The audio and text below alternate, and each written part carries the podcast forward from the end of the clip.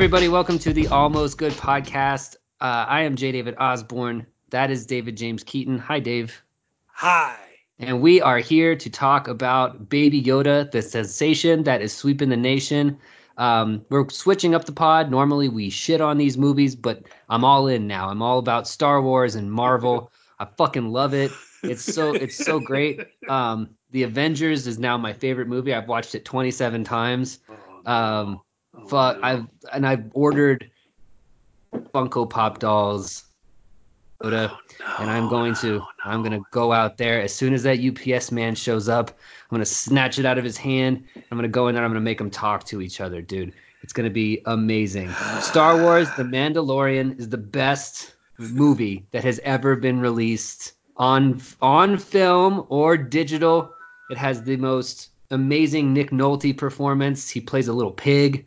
Um, the the man the main actor they got the guy from fucking uh, Game of Thrones. He never takes his helmet off. It's it's awesome because he's got to do a lot of subtle acting with his a lot of finger acting.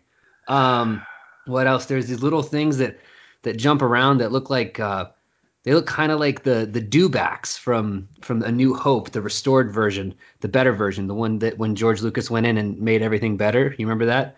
Um, they're like that, except Who- they they're missing Who are you? Who are? Who are you? Who, who, Dude, who I is, just like who is this? Who I've is- chosen a side. I've chosen a side. I've chosen I've chosen the side of Star Wars. That's going to be my fandom and I've decided to regress to being a baby for the rest of my life.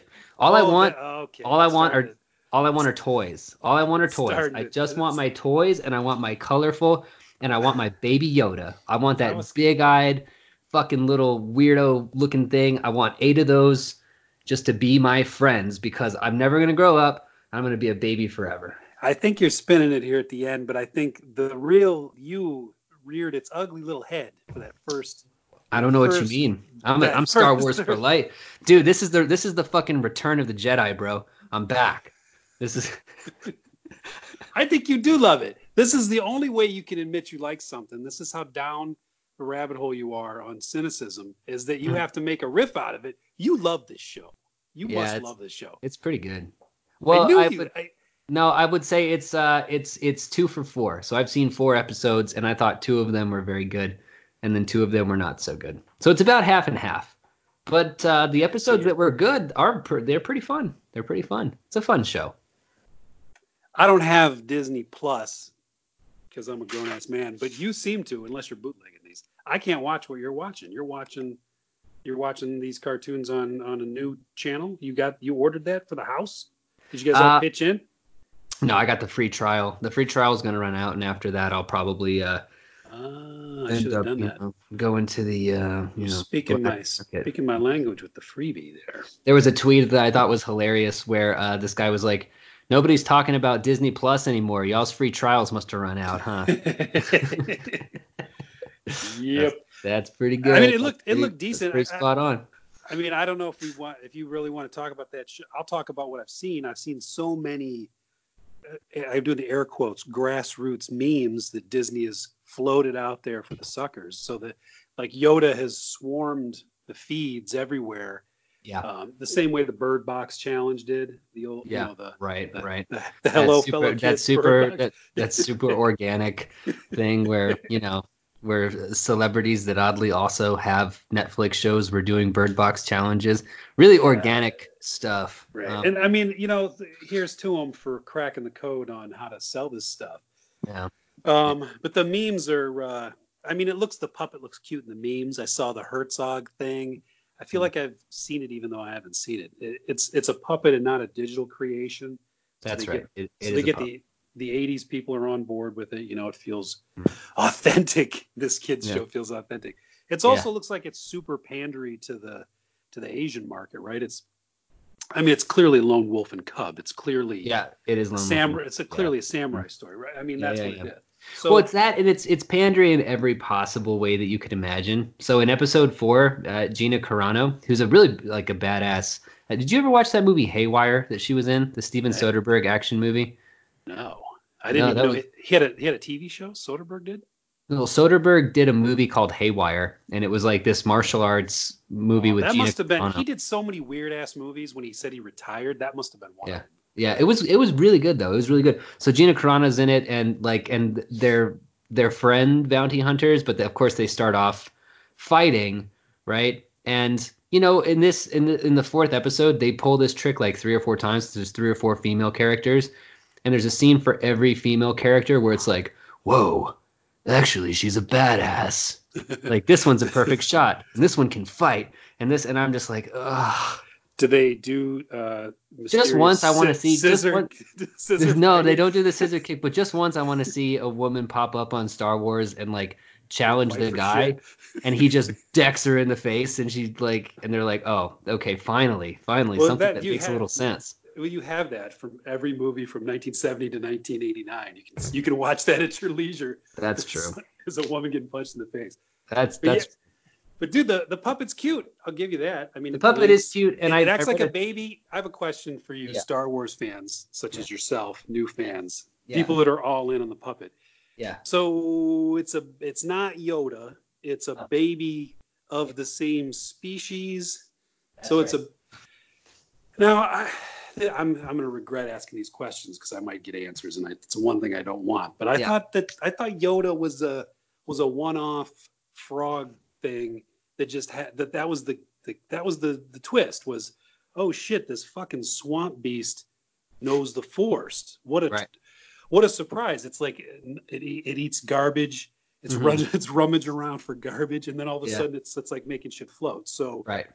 without the joke of oh my god the, the strongest one of all is this little piece of shit Yeah, where the what's the point of the new so they're it's saying that all of these frogs have yeah. this The special baby's the ba- yeah the baby's good at the Force too. Actually, Oh, Yeah, the- see that ruins the, the whole Force. that ruins the whole joke. There's Yeah. no joke in the second movie then when you when you run into this frog. Yeah, that's a good point. Um, but also, this is a huge marketing opportunity. And I read a tweet also that I thought was great. I should start actually copying these down so I can like give them adequate credit. But there was a tweet that I saw that said, um, "Baby Yoda is a secret plan by Disney to make all of its uh, women viewers uh, want to have babies." So that they can repopulate their base. I saw the baby stuff, dude. I as a new dad, the baby shit was cute. They showed it sitting in a little cockpit and playing with things, looking Yeah. at the looking at its new dad like, should I be touching this? Like that's Yeah. some that's Yeah. some baby pandering right there. And I and I. I did I did say, oh, it. Yeah, yeah, yeah. no frog. They, and they did some really good riffs on it too, where the baby Yoda presses the button and it's like Juvenile's back that ass up coming. Like there were some really good, uh, you know, gags that they did. Well, they that. should do your joke. They should do your joke, but do it with the frog and just say everybody thinks it's it's heavy in the force because the other you know the other Mhm. frog was, and then it turns out it's just this little garbage eating fucking ghoul. It's just this little stupid thing. They, like this guy kills billions of people, and he Yeah. you know he's he's just massacring everybody. He gets it over there, and it's just like Yeah, what, what is it? What is it? Well, I thought it was important. I saw the I saw the other movies. I thought it was important. They're like, no, it's a fucking. and frog, all the dude. all the that was a special frog. and the the Werner Herzog character is the guy who wants who wants the baby, right? Like he he pays the Mandalorian uh, to go find the baby, and then he finds the baby, and like something clicks in his head, and he's like, "Oh, I have to rescue this baby." So it would be funny if they get to it eventually, like you said, and there are no special powers, and they say, "Why did you want this?" fro-" And, and Herzog's character, they're like, "You just you paid the largest bounty that's ever been paid. Like, why did you want it?" He's then he was just like, "I want to eat the frog." Life is pain, and the frogs are delicious. and the frog is good. I want to eat it. Um, but yeah, no, I mean, I don't have much to say. It's a completely fine show, which again, go retreating some uh, some some well tread ground here, but um, but basically, I mean, that's that's what you can say about like all the Marvel stuff and all the Star Wars stuff is that it's fine, right? Who's doing Who's doing that show? Is it the? Is it what's his name? Jon Favreau. What a charmed life that fucker leads, huh? Yeah, he just he does. He there was a video of him uh, talking to Gwyneth Paltrow, and he had like forgotten some of the Marvel movies that he had done. Like he he didn't re- he didn't remember Iron Man three. What does that tell you? Yeah. Yeah. I mean, Yeah. I'm thinking about the, you remember Swingers. That's I always think of him as the guy Yeah. in Swingers or the guy Right. in Ma- in Made. hmm and uh like that was that was all about the cynicism of hollywood and you know making it out there and selling out and shit and like fast forward and, and he's just a he's a corporate monstrosity i mean he's Yeah. i guess he's giving it something that i don't think we would have you can lay it all at his feet right he did the first iron man so it's because of the guy from swingers we are enduring the change in cinema you know what i Yeah. mean like I, you can trace it back to that as the just like the first James Bond movie, Doctor No. Everything was kind of already there. Mm-hmm. You'd think that the first one would just be kind of, you know, shaky, not not you know like a first album, Mhm. but it had the you know ding ding ding ding ding ding. It had music. It had the intro. It had the the you know grotesque bad guy. It had everything. So um, Iron Man seemed to the Marvel universe seemed to just spring forth fully From that seed. from that that it's all in that movie already Yeah. so um yeah i don't know it's i guess that's impressive you know um Mhm. Yeah. that he I that he did that that he seems to like these things you know it's not it's not Yeah. as cynical as it might sound for somebody who can't remember doing them but No, you know the thing is, man, is that he's figured out the formula, and um, and if you don't, if you if you just don't have any real interest in doing anything new, and you've grown up liking these stories, I mean, it's a perfectly, it's it's a great gig. I take it in a heartbeat. You know, it's i like was watching the did you see the ads for the new that black widow movie No, I I didn't see it. it's um it's just a weird weird commercial all around the trailer uh i mean it's already it's so late on that character they Right. they had their chance to Right. do that character i mean spoiler she's dead if you guys Mhm. have seen the movies hmm she's dead so that's weird also that means it's going to be one of those when all these other things were happening here's an adventure which is Right. is is fine if it was a low stakes thing but you can tell just you, you can you can smell the stakes in the in the movie that Yeah. every one of them is off on a tangent saving the world at all times Oh yeah. which is kind of annoying Yeah. also what's kind of funny is the um the fact i was talking to somebody else about this all those marvel movies have those moments the dc movies even more where they're clearly filmed in some european tax shelter some gray gray russian you know bulgarian nothing city and then they're like you know the slums of la this Yeah. movie actually takes place in the bulgarian tax shelter because she's Perfect. from she's from there so they Right. save the they saved a lot of money there also they seem to have hired um, some nobody european director Mhm. and this i've noticed this too where when they give um, a woman director the shot it's always somebody that they can underpay like there's no way Mhm. there's no way that this Mhm. person who does who has done nothing but what Scandinavian indie films and shorts is suddenly getting the big paycheck. They they check the box and they're like, somebody's going to Google who the directed this, so we better make it a woman. And then they just exploit some person who's doing Right. the indie grind, and uh, instead of giving it to, I mean, maybe the the I don't know, I don't know what goes on as far as what the the big female directors are up to, but maybe they turned it down. But I, Hmm. I don't I don't think they did. I think that they just said, how can we satisfy anybody who checks? Right. And then and they're like, you don't even have to leave your house because this is going to be a cheap movie that we're going to film in your backyard, and Yeah. uh, we'll we'll just run around the rubble, you know, and we'll act like it's some sort of, uh, you know, Seems like a quick it's like a quick slam dunk. All you have to pay for are the special effects and Scarlett Johansson. That's it.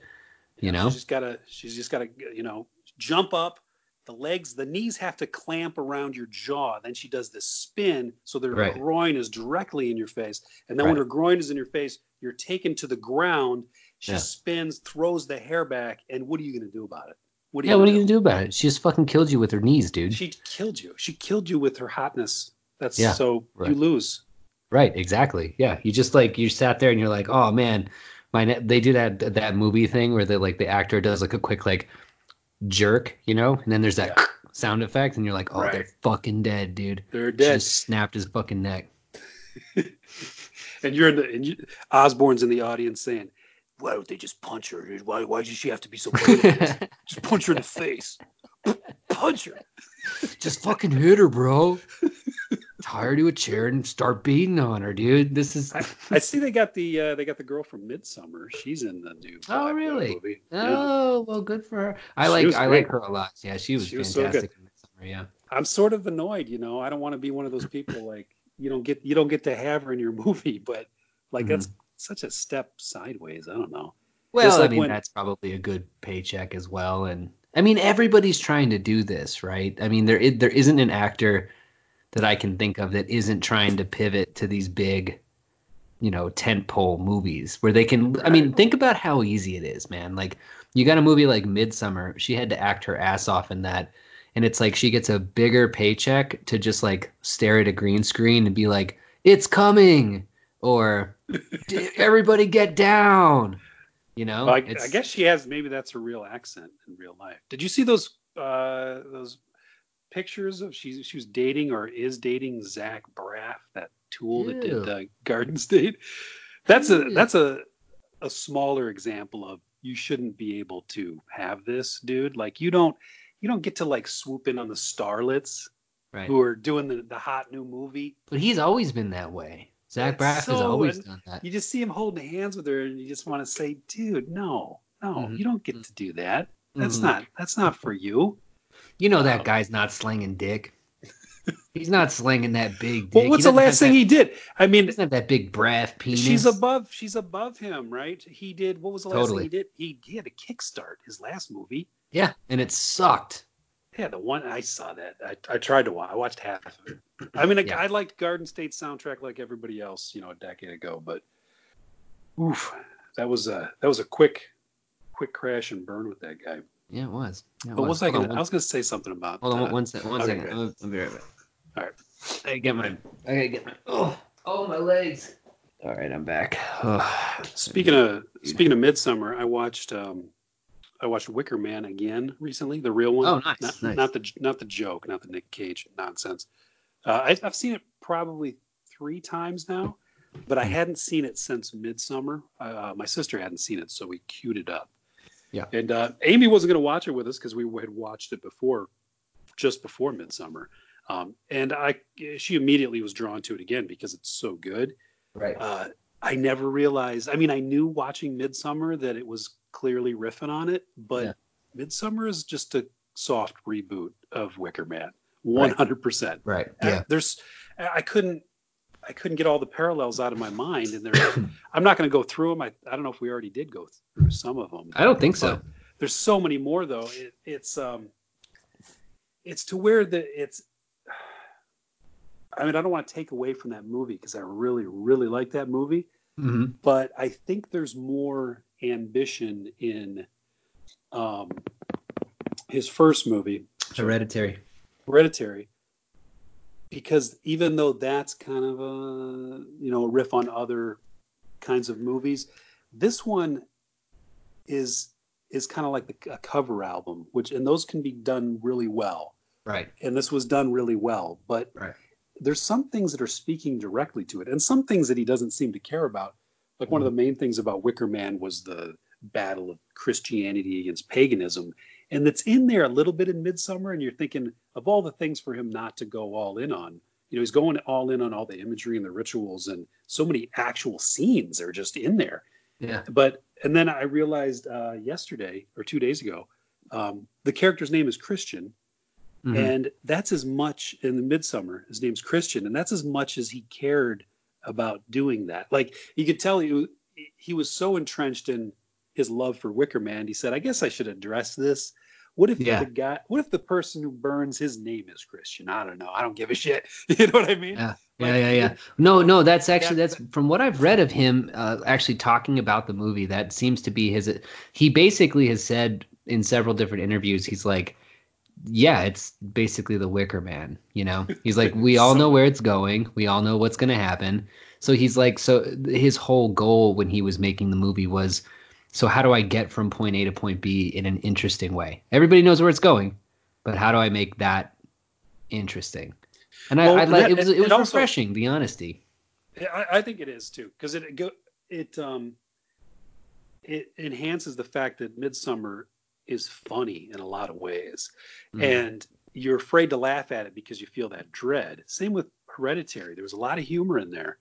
Oh, yeah. um, but when you watch Wicker Man, you realize how hilarious Wicker Man is with its goofy songs, and there's just some Mhm. straight up fucking gags and stunts in that. There's there's like pratfalls and shit. Like it's supposed to be, um, you're supposed to be having fun Yeah. with your horror movie, Mhm. and uh, it kind of lets you. So I guess I'm saying two things. Like ironically, you will appreciate Midsommar more once you realize what a direct uh, line from a previous movie it is, Yeah. uh, because it's not um, it's not Hereditary, Right. which is uh, which is a different um, darker animal. Midsommar is a big is a big party, you know. It really Um, is. Yeah. I mean, even when the bad stuff starts to happen, I remember one thing that I liked about Midsommar was that, yeah, like you said, you're having fun. You know what's happening, but you kind of It's like it- a, it's it's just yeah. so casual the way that they don't make any of the cult members sinister. They make them weird and goofy, and but they're they're all like they're they never there's never a part except for um, the weird deformed like inbred kid. That's the only like sinister character. and I keep Everybody else forgetting- in every scene is just like every is just always smiling. Like they never do a thing where the bad guy is like, and Right. now you will be burned. They're all And just I- like, well, it's I keep- time to I do keep the forgetting- ritual. I keep forgetting that the deformed kid even exists. He doesn't Yeah. make much of an impact in that movie at all. Not But really. yeah, the uh, really. like in, like the Wicker Man. There's a uh, you know the, the cop is doing this bumbling uh, crime solving mission, and so Mm-hmm. you, you're just kind of getting annoyed and sick of him. And so the Christian character in Midsommar kind of takes the brunt of the you know the, the audience getting frustrated.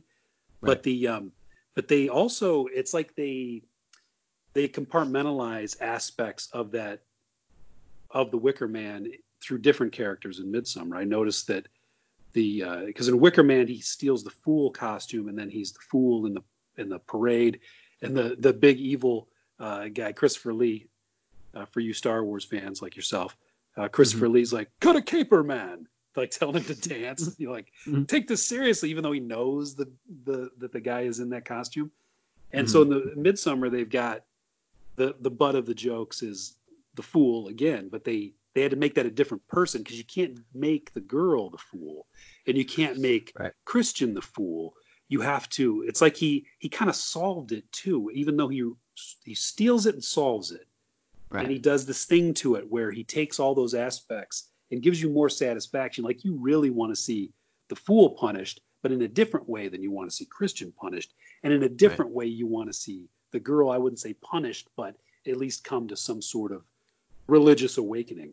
So they did Right. all three with one guy in wicker man and it made it um, a little queasier where here he's just like i'm going to make this really easy on you guys and you're going to go in all these different directions so that you come out of that and you want to dress up like this as how for halloween you don't you're not going to have that hereditary feeling where you know people are saying i don't ever want to see that again Oh but yeah. they all, but yeah. they liked it people that liked it say never again Never again. Yeah. No, I've watched that movie three times now. It's it's so good.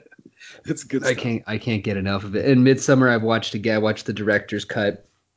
Um, it's all it's just so good. All of his choices are so smart. He knows exactly what we already know. That's the thing, man. I want filmmakers like this guy. Um, what's his name? Ari Aster, who respect our intelligence. That like know that we've seen a movie before. That those are the kind of movies that I Yeah. like, where it's this Well, idea of you know there are beats that we have to hit, but it's like but we can also skip a bunch of beats too. We don't have to well you can't go through everything. you can't because it's you're talking about movies for movie people just like just like when they call us uh, a writer's writer like no that means that's the kiss of death no you gotta Hmm. Yeah. you gotta dumb it down you gotta make it stupid Right. like Right. this fucking piece of shit i just watched ready or not Uh, what what is that? fucking garbage it's uh you probably saw the preview um, families get uh, this guy and these two people are getting married and they have a really rich family and um, they play a game uh, where they h- play hide and seek and hunt the bride to try to kill her if she makes it to till dawn then she sur- survives it's something that they do with new new couples in this rich family and it's played uh, um, i'm just going to ruin it because it's fucking terrible and i'm really mad at how many times i get burned from people on facebook who say they love these things It's the scourge of positivity, dude. I was complaining Yeah. about this before. Like it's okay to say if something's bad. I don't know who whose fucking nephew made this movie, but for some reason the, the fix is in, and everybody's saying it's good. It's terrible, and it's Yeah. not even. It's not just terrible. It's it's um, it's terrible in a way it's obvious terrible. It's like even Blumhouse would say, "Mm, I don't know, that's that's a little too stupid for us this year. Right. And it's got all these stupid lines in it for the trailer. And uh, I'm gonna, like I said, I'll ruin it. It, t- it turns out that they're all Satan worshippers, and they they have to sacrifice her. But then it makes no sense because they have to. Um, they say that they've only had to do this ritual once because if you draw another card, you'll just play chutes and ladders or some shit, which Mhm. makes no fucking sense. Right. Because then nobody would take it seriously if they had never seen it. Like you Mhm. can't you can't be so eager to murder someone and feel weird about it if you don't know what's what that you have to do it or that's been done before. Instead, Right. they go into this room and they say, "Well, we're going to play whatever game you choose on the card." And the new husband is obviously worried that she's going to select the hide and seek card because that's to the death, and everybody else is like, "Well, when I was here, we we just played, you know, tic tac toe. When I was here, we played Connect Four, or whatever the Mm, games were." mm, mm. Um, and then this, and then she draws the bad card, and then they talk about, do you, have you, anybody ever done that before? And they say well, only one time has Yeah. somebody drawn that card. When they were little kids, they vaguely remember killing someone. So again, like you don't, unless, and that's only like one of the characters has this memory. The other people are just, you know, dancing around with shotguns and fucking crossbows and stalking the uh, girl in the bride's dress so that she can cock a shotgun and, and do a like uh, Bruce Campbell lines, you know, and Mhm. and it's just bad. And Well, let me ask you this. Let me ask you this though. At any point in this film, does she get punched in the face? she might, she Oh, might, I might She have might. to. I might have to check it out. you might have to. Oh. well, that's the big. My biggest gripe was everybody has been billing this as, uh, you know, a big fuck you to to the uh, to rich people, big class warfare kind of deal, and uh, Okay. all all they do is slaughter maids. It's like Star Trek. They're all they're doing is act. They're accidentally shooting maids with crossbows and shotguns. Like, oh no, there goes uh, Sarah. What are we gonna do with the body? And it's supposed to be funny. And I'm thinking, where where are your balls to start off in these? Well, they don't do it. That's why. They, that's why after the El Paso shooting, they canceled uh, the movie The Hunt. Right, right. They canceled The Hunt. They were like, "Oh, this people is," and it was like, and that's a movie literally where people are killing the rich. Now, come on, you want to talk about the fix being in? The fix is Well, that's The what they did fix is here. Fucking in, bro. I mean, that so it makes it not satisfying because you're killing like the the biggest problem to her that she has to battle toe to toe is the butler. How is Right. that like a fuck you to the rich? Right. Um, It's not. and there's like, you know, there's no characterization. Um, it's it's terrible, and the ending is so bad because they're so scared of having her kill all these rich people. This, this is not a joke. So the end of the movie, they put her on a big pentagram. They're going to stab her. She Yeah. breaks. She breaks loose, and she manages to fe- uh, fend them off until dawn. They open the blinds, and the family's like, "God damn it, it's dawn!" And they're all worried because they don't know what's going to happen. Apparently, this has never happened before. Nobody's ever survived it, even though they've only played it once. But whatever. So at dawn, you know, they're kind of like open one eye, then open the other. What's going to happen? And they all explode one at a time oh, by Satan blows them up. So again, somebody at the 11th hour said, well, what if we take it out of her hands? What if we make sure she doesn't kill any rich people on screen? right. right. So they all so they all detonate for you know just like if they, they Yeah. say something goofy and then they explode. And so Yeah. while they're playing this music like let's play hide and seek boys and girls, it's so stupid I hate it. I hate and there's it. Yeah. and here's another thing they, they could have uh, if they would have thought about it for five seconds right before her husband blows up who has a change of heart he decides he wants to kill her too at the last minute it's supposed to be a twist i don't know i was checked Mhm. out by then Mhm. um, he's the last one to blow up and he says see i didn't i didn't explode um, i still love you and she takes off the ring and she's like i want a divorce and then he explodes and i was thinking that's pretty stupid but what if that made him blow up what if the like satan character had a thing where you need some sort of couple at the head of the rich family so you could hit the reset button. So as long Right. as as long as she does uh, those two are left, they would be, you know, forced to maybe play the game again. And so then if she said, I want a divorce, it breaks that bond and that causes him to explode. Not just that it's incidental that Right. he explodes after her fun Yeah. line for the trailer. You know what I'm saying?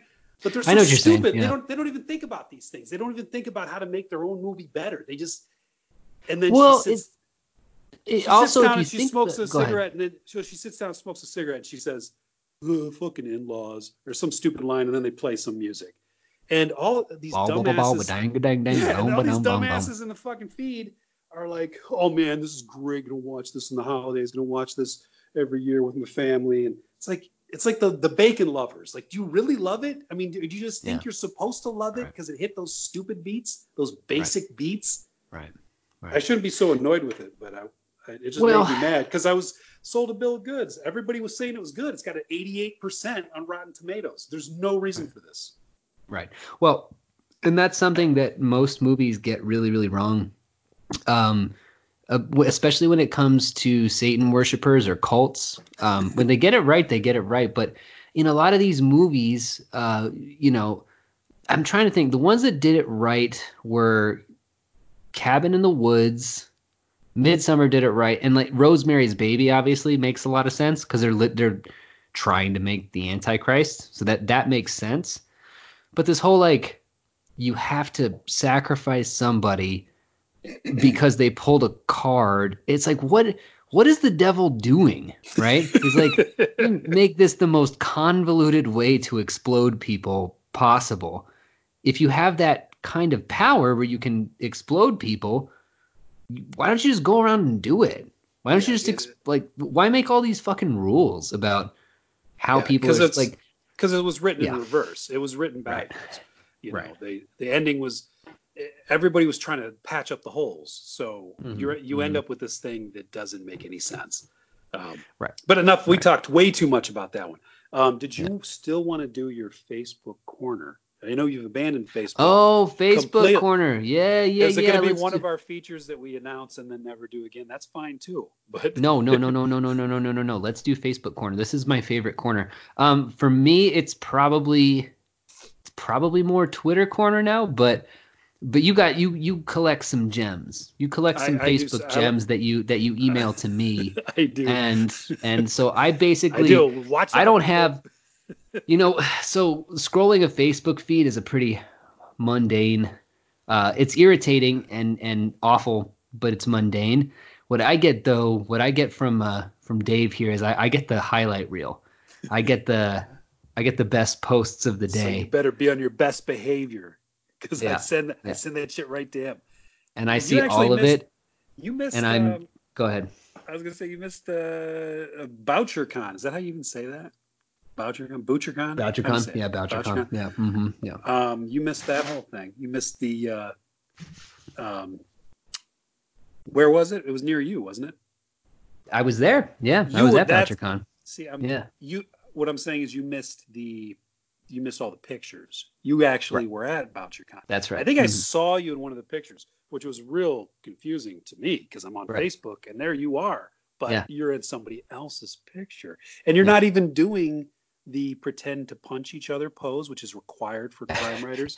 You're not even pretending to hit anybody. Like, what are you even doing in the picture? Yeah, no. Um, yeah. Your- whose picture was I in? there. Whose picture was Uh, I You were at a table. Uh, Uh. Scott Adlerberg was there. He's usually not far behind. Yeah. Um, that's that's the only two people I remember. I don't know. If, I don't think you were tagged. You might have been eating. Oh, at the. Mexican restaurant. Yeah, that was my idea. I I was familiar with Deep Ellum because I used to. It was in Dallas, and I used to go to uh, Deep Ellum, this neighborhood in Dallas, a lot when I was a kid to watch, um, you know, mindless self indulgence concerts and, you know, dog fashion. All these all these Mr. Bungle esque bands would roll through Deep Ellum, and I would.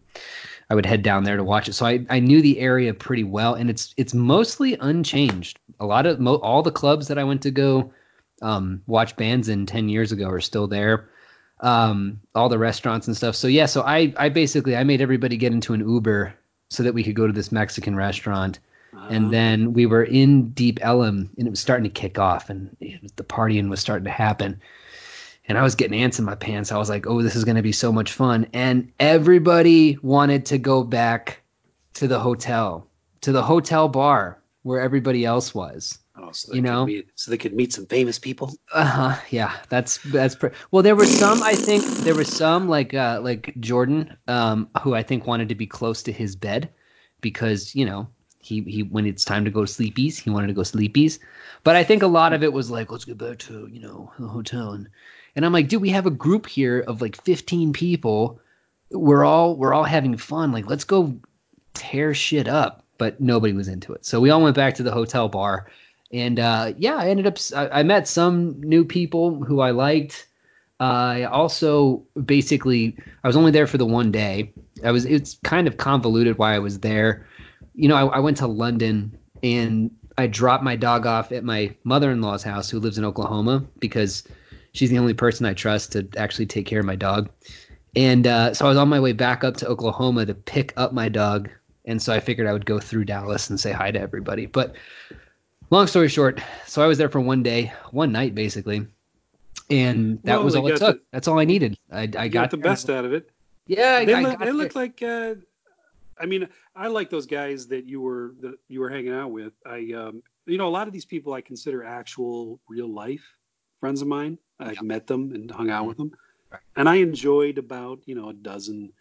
I think I've read about a dozen books from Boucher Khan, regular, Uh, you know, people people that are very involved with it. I think I've Right. probably at least a dozen books and enjoyed uh, quite a bit of them. I would say that there's a a better ratio than maybe the horror books. right, right. Maybe it's cl- I no, think- there I is a better ratio. I don't read anything anymore from the crime Yeah. community, even from my buddies. Um, Back when I made an effort to read everything, I think Right. that there was that stuff was a little closer to maybe because it's closer to my own um, aesthetic at the time. Um, but uh, you know, t- to be honest though, dude, I have a hard time taking that convention seriously, and it's uh, oh, really, why is that?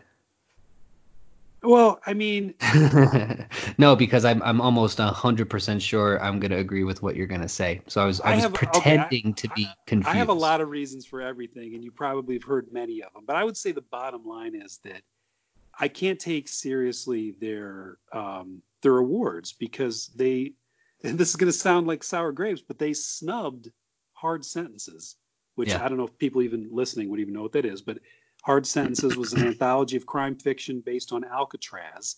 Mhm. It was the first of its kind. There wasn't anything like that out there. There wasn't anything like that in Alcatraz itself because I checked. There was Right. nothing in the bookstore even remotely. The bookstore was selling Al Capone cleans my shirts, young adult books, and Right. like uh, print on demand, um, self published like pamphlets Mhm. that were done by former guards. You know those kind of books that are Right. so thin and shiny that they just wrinkle right up. It was like wrinkled books on these empty shelves. So I thought it was a hole that needed to be filled. The book, our book, uh, actually, we should, I should tell people that you co-edited it with me, Yeah. helped compile it with me. Um, sold in the actual Alcatraz Island gift shop. This fucking book was there in the bookshop Mhm. and blurbs by Scott Phillips, who did the Ice Harvest, which I see is all over people's pages because of Christmas. Right. Uh, we we had pro rate or semi pro rate payments for the authors. Those that got semi pro rates don't, or those got pro rates, please don't tell the people that got semi pro rates. But depending on your, you know, everybody got paid good. Original art was commissioned for the book. Blah blah blah. It won its some, some awards. It was picked for some best of stories in it were reprinted. Um, some of the authors got a double payday in some uh, best of uh, anthologies Yeah. long story short, they wouldn't put it on the ballot for their what is it, the Anthony Award? They wouldn't put it on the ballot because whoever runs it has had like a blog post where they they listed the books that were on it and it wasn't there. So other people put it in the comments like, hey, why don't, why don't you guys put hard sentences on there? It's got a bunch of your your favorite authors are involved, you know. This isn't I'm Mhm. not even talking about myself hmm and Mhm. there was this weird silence this weird so i started to like bristle a bit and say like who's making this ballot, why isn't this even being considered? Uh-huh. And people were just like, well, you know, cool off, dude. You know, it's not a good look. What do you, you know? And it's oh, like, uh, man. this isn't You're about me. to This open is- up a can of worms with me, dude. Oh, this dude, isn't gotta. for other. Yeah, it's not for. It's not even for me. This is for other authors to get their stories recognized, Yeah. and they can't acknowledge that this thing. They wouldn't even put it on the fucking ballot. Not only was it better than what won. Do you know what fucking won? The No, what? the, the convention anthology, the one by the Oh, There was weird how that works, huh? with Hmm. stories by the people voting for the anthology. Apparently, this is a real thing that happened. Oh yeah. Is that Uh-huh. people will vote for their own shit to win that award, so they have Oh, no yeah. problem putting that book on there. Anyway, Yeah. uh, they've since. Um, I, I complained about it when it happened. I don't know if this has anything to do with it, but they rather than uh, fix their system, they've removed anthologies from their ballot completely. You can't. Wow. They don't even have best story or best. Or maybe they have best story, but they don't have best anthology or best collection. Those are gone. So Yeah. that was that was their solution was to remove the category because they knew they couldn't stop all those fucking climbers and suckasses from voting from themselves over and over every year so that the Right. Bouchercon anthology would win Yeah. that so that's the that's why I've sort of got a sour taste in my mouth when it comes to it. It's coming to Sacramento, which is just down the street, so I could go to it next year and still might because, like I said, a lot of those guys I like hanging out with those guys. But as Uh-huh. far as taking the awards seriously, um, and I'm not even going to get into. Well, let, let me ask you this. Let me ask you this. Is is Crime Reads affiliated with the Anthony Awards? I don't think so. I don't. Okay. Well, I don't know, Okay. but I, I don't. I think it's the crime Reads Because they were having a little bit of the same problem recently, they were where having, they were having some trouble. they Their posted spin-off- their like they posted their like hot up and coming new authors and and some some dude I have no idea who this guy is like in the comments is like uh yeah hey it's it's a little weird um that seven of these authors are on your board of directors is that isn't that a little strange? Like isn't that like a conflict of interest? Which by the way I will say that this this is just kind of how I think all industries work right? I mean people vote for themselves they vote for their friends they use their platforms to advance themselves. It's not unique to crime reads or the anthony awards but i was cracking up when this guy was like yeah uh i got a i got a question. Um how come how come everybody who's on this list is also employed by your website isn't it does anybody else think that's what and like and what's funny to me about that oh by the way you know how i said can of worms right right listen listen listen listen that's actually Oh, a can of shit. that's Oh, that's a that's a in. can This of that's a a long one. uh, that- that's a that's a can of beer, but you know, but it's still you know. So I have how do I how do I say this without naming anybody's name? Hmm. Well, I'll just I'll just say my friends, right? So there's a there's an anthology that's coming out recently, and a, a, a friend of mine who has a story in the anthology had a had a conflict of interest, right, with the fact that his that his story was in this thing with this other author who he takes issue with based on their profession. Um, and he, you know, so he sends an email uh, to the editor and says like, you know, hey, I, I kind of like don't really want my want to be affiliated with this. Like, can we change our name? And and they like and they start freaking like this this community cannot stand it when when people like take issue with with real things. You know what I mean? So like instead of addressing his concern and being like, yeah, sure, whatever, man, that's fine. Like they're just like, oh, we want to make sure that you're not going to rock the boat, that you're not going to say anything that could jeopardize the anthology. But, but you know what? Everybody's walking on these eggshells, and it's like, first of all, the guy has a great point. Um, I- wish I could be more specific, but I can't.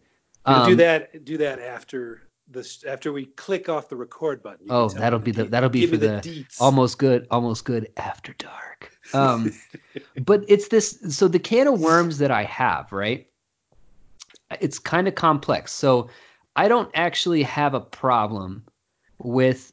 It's it's goofy, but I don't actually have a problem with a BoucherCon anthology winning an award at BoucherCon, and I don't have a problem with crime reads having seven of their authors uh, on their on their gotta read list um, be part of the actual company. I don't have a problem with that because that's the way this whole thing works.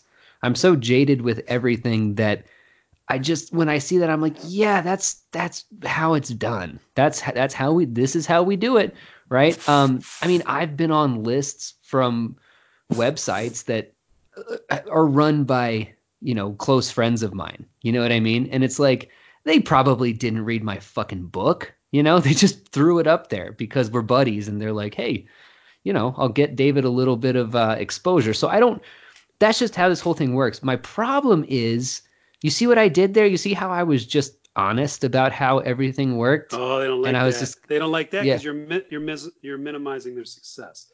I just Right, googled right. uh, crime reads. Looks like it's from Lit. It's Lit Hub spinoff. I didn't even know that. yeah, It's- yeah, yeah. So that's it's from a um, more prestigious uh, Yeah, um, umbrella than I thought. Um, right. Go ahead. Right. Um so basically like the fact like just be honest like my problem is never with quote unquote unethical or shady behavior. I don't have an issue with it. You know, I'm like, yeah, that's how this whole everybody's trying to win and everybody's trying to get seen and and I'm I'm cool with just like writing whatever. I'll be pals with everybody. It's fine. But I'm like the thing that gets me is is whenever this kind of stuff is called out, instead of saying, well, yeah, there people who work for us are on this list, of course, because we know them, so we've read their books, so we can actually say that they're good or not. You know what I mean? Like just just being honest like that to me goes so much further than this whole like campaigns that they wage of silence where they don't say anything and they try to sweep things under the rug because God forbid they people think that that these awards are anything less than a circle jerk joke, right? But when I say circle jerk joke, it's not coming from a bitter place because I've won one of those awards before. Well, know what I mine's mean? Coming, Like- mine's coming from a bitter place. Yeah, Mine- mine's not from a bitter place. why. Mine, mine's just from like just just just be fucking just be real with people. Just be honest, you know? Like be this is this is what it it's a dying industry. Nobody reads these books. And and everybody's trying to scramble to to do this thing because they all have childhood dreams of being a writer because they wrote a story when they were in the 4th grade and everybody told them that it was great so they based their entire lives around becoming an author, right? And enough people did that that you have this crowded Wall Street like room of everybody waving their hands trying to get their attention on their mediocre bullshit. And it's fine. It's all okay. Who cares? But just just stop. Just stop the bull. Stop bullshitting people. And stop- Right? Stop. Stop pretending that this is a real thing when it's not a real Yeah, thing. and stop pretending you're making a living at it. Yeah. Stop pretending you're making a living at it. None of us are. Rob Hart is making a living at it. Jordan Harper is making a living at it. Steph Cha's making a living at it. Nobody else is making a. There's the yeah. There, I was waiting for the pause. I knew it was coming quick because there's not how many more people. Well, I know J- Jeff Vandermeer must be making a living at it because he's had 47 posts about his book tour in 6 Mhm. days. So, uh, did you hear that his Mm-hmm. book? He has a new book. He's on tour. Did you hear this?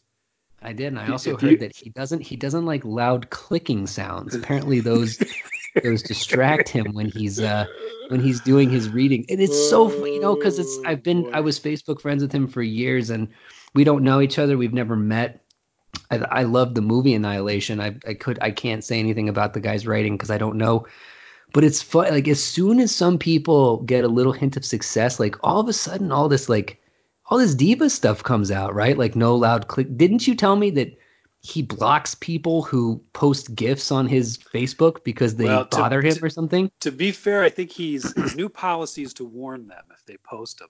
But he said it makes him physically sick. I don't. What I, is he I- talking about? here's the thing: if maybe if people were bombing his page with gifts, With like with like Gaspar him. Noé like flashing images. Like I get that. But- That's but I you know like po- the Pokemon they gave all the kids I just, seizures. I just have a little. real I, thing. I get a little frustrated when I see somebody who has such a power differential telling Yeah. other people what they can't do. uh, and the people- and the people that are coming by that get chastised are clearly fans of his. So, Right. you know, maybe I saw that thing where this reporter, GIF. this reporter was like, the reporter was like, uh, where, uh, is it? Would it be fine if I took pictures of your event? And he says, yes, that's fine, but I will let you know I'm very sensitive to clicking noises. and I read that and I was like, are you fucking kidding me, dude? He's doesn't like he- the guy from the video where he's like, just so that you know, uh, point point of privilege. Uh, we're all clapping for these things, and some people are very sensitive to clapping. So I would recommend snapping. And it's like, what are we doing here? Like, what are we Doesn't talking it? I thought he lived. I thought he lived in a ravine with all the animals, like Doctor Dolittle. Don't they all make clicks and whistles? He I should think love- they He do. should love Yeah. clicking sounds. That's true. That's true. I should. Yeah. Hey, you know, Vandermeer. I think the problem there is. I think he's officially like the most famous person on my Facebook feed now, judging Mhm. by the Mhm. number of posts of his success. I Right. here two. I'll say two things. One thing is Right. my least favorite sort of. He. It's weird that he has that level of success, but he's still like vague books about shit. Yeah. and yeah. and it But reminded this me. just shows you that it never goes away. It it's never never going to go away right? from these people. Yeah, Yeah. Mhm. you never you never feel like you'll, you'll have you've- it's, it would like succeeded. imagine imagine Stephen King imagine Stephen King being like uh, big news can't tell you about it yet guys but I signed a contract today Yeah, and so isn't Vandermeer close to that at this point? Especially Stephen King's on the downs uh downward trend, isn't he? And He's doing great, man. I mean, he had he So had that movie, that amazing movie. His new his new book is beautifully designed. I mean, he gets to go on book tours.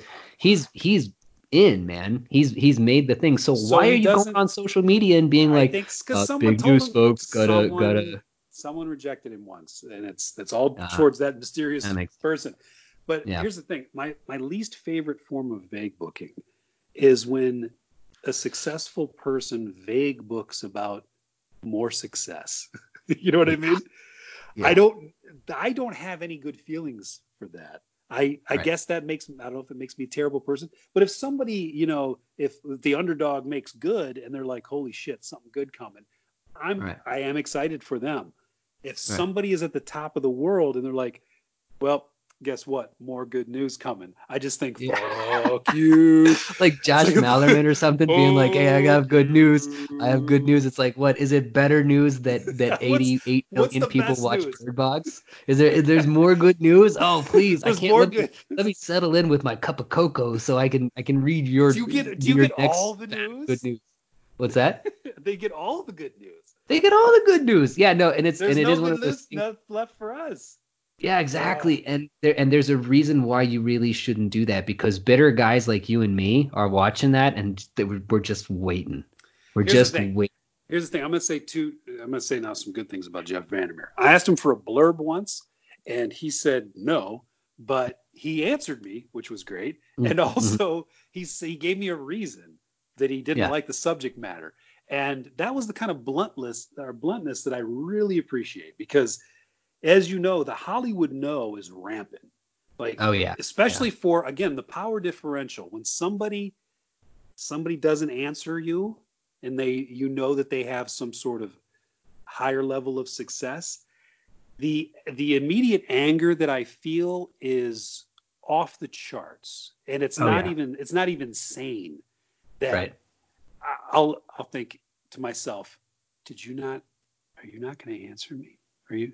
Are you really? Is that? Is this really? Ha- who the fuck do you think? What the fuck? I lose my fucking mind, dude. And I don't know if Yeah, that's right. that's like buried in some deep level class warfare thing. Either way, Right. either way, Right. he sidestepped that. So here's to you. Here's to you. answered me. And Mhm. uh, the other reason I can't remember what it is. Oh, I, I liked his books. So there you go. I liked uh, Yeah. Borne, Borne is interesting. This other one looks a little. Uh, uh, It's not getting good crazy. reviews, man. It's not getting Uh, good reviews. I've seen, dude, are you nuts? I've seen 155 good reviews posted by Jeff Vandermeer himself. Oh, uh, all I saw noon- was I think Cur- I think it was What was it was it pu- was it Publishers Weekly or Kirkus that was like I don't know what the fuck this is. Um, Well, I I can't. I saw. it has, I, like, I, three again. I'm out of the loop, man. I'm out of the loop. got- I don't. I I, I read. I'm, all I've been doing is reading. I've just been reading books by the Unabomber. That's all I've been reading recently. of course. that that's it. it has a series of experimental things in it. Like uh, I think there's a couple pages where it says, "I died and I was brought back. I died and I was brought back." I can see how that would have a cumulative effect.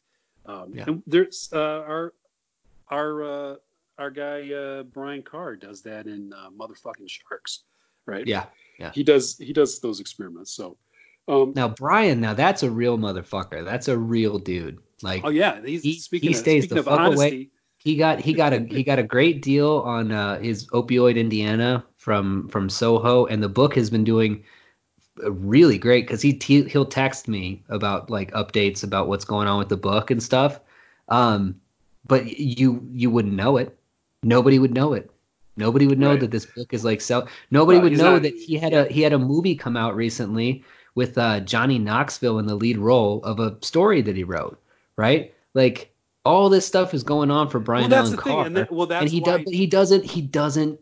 He doesn't Well, tell anybody. Well, that's what I'm saying, dudes. That's why you can't. It's hard to blame somebody like Vandermeer because he, he didn't. Maybe in his mind, he thinks the the people that doubted me need to know. They need Right. to know. Right. And if and if I don't tell them, no one's going to. Even if you have that level of of fame like Carr, where somebody made a movie with the Jackass guy, that's a that's a success story in my book. Yeah. I didn't know that, and I and Right. I actually I follow him on Twitter and I read his stuff. I didn't even know that. So Yeah.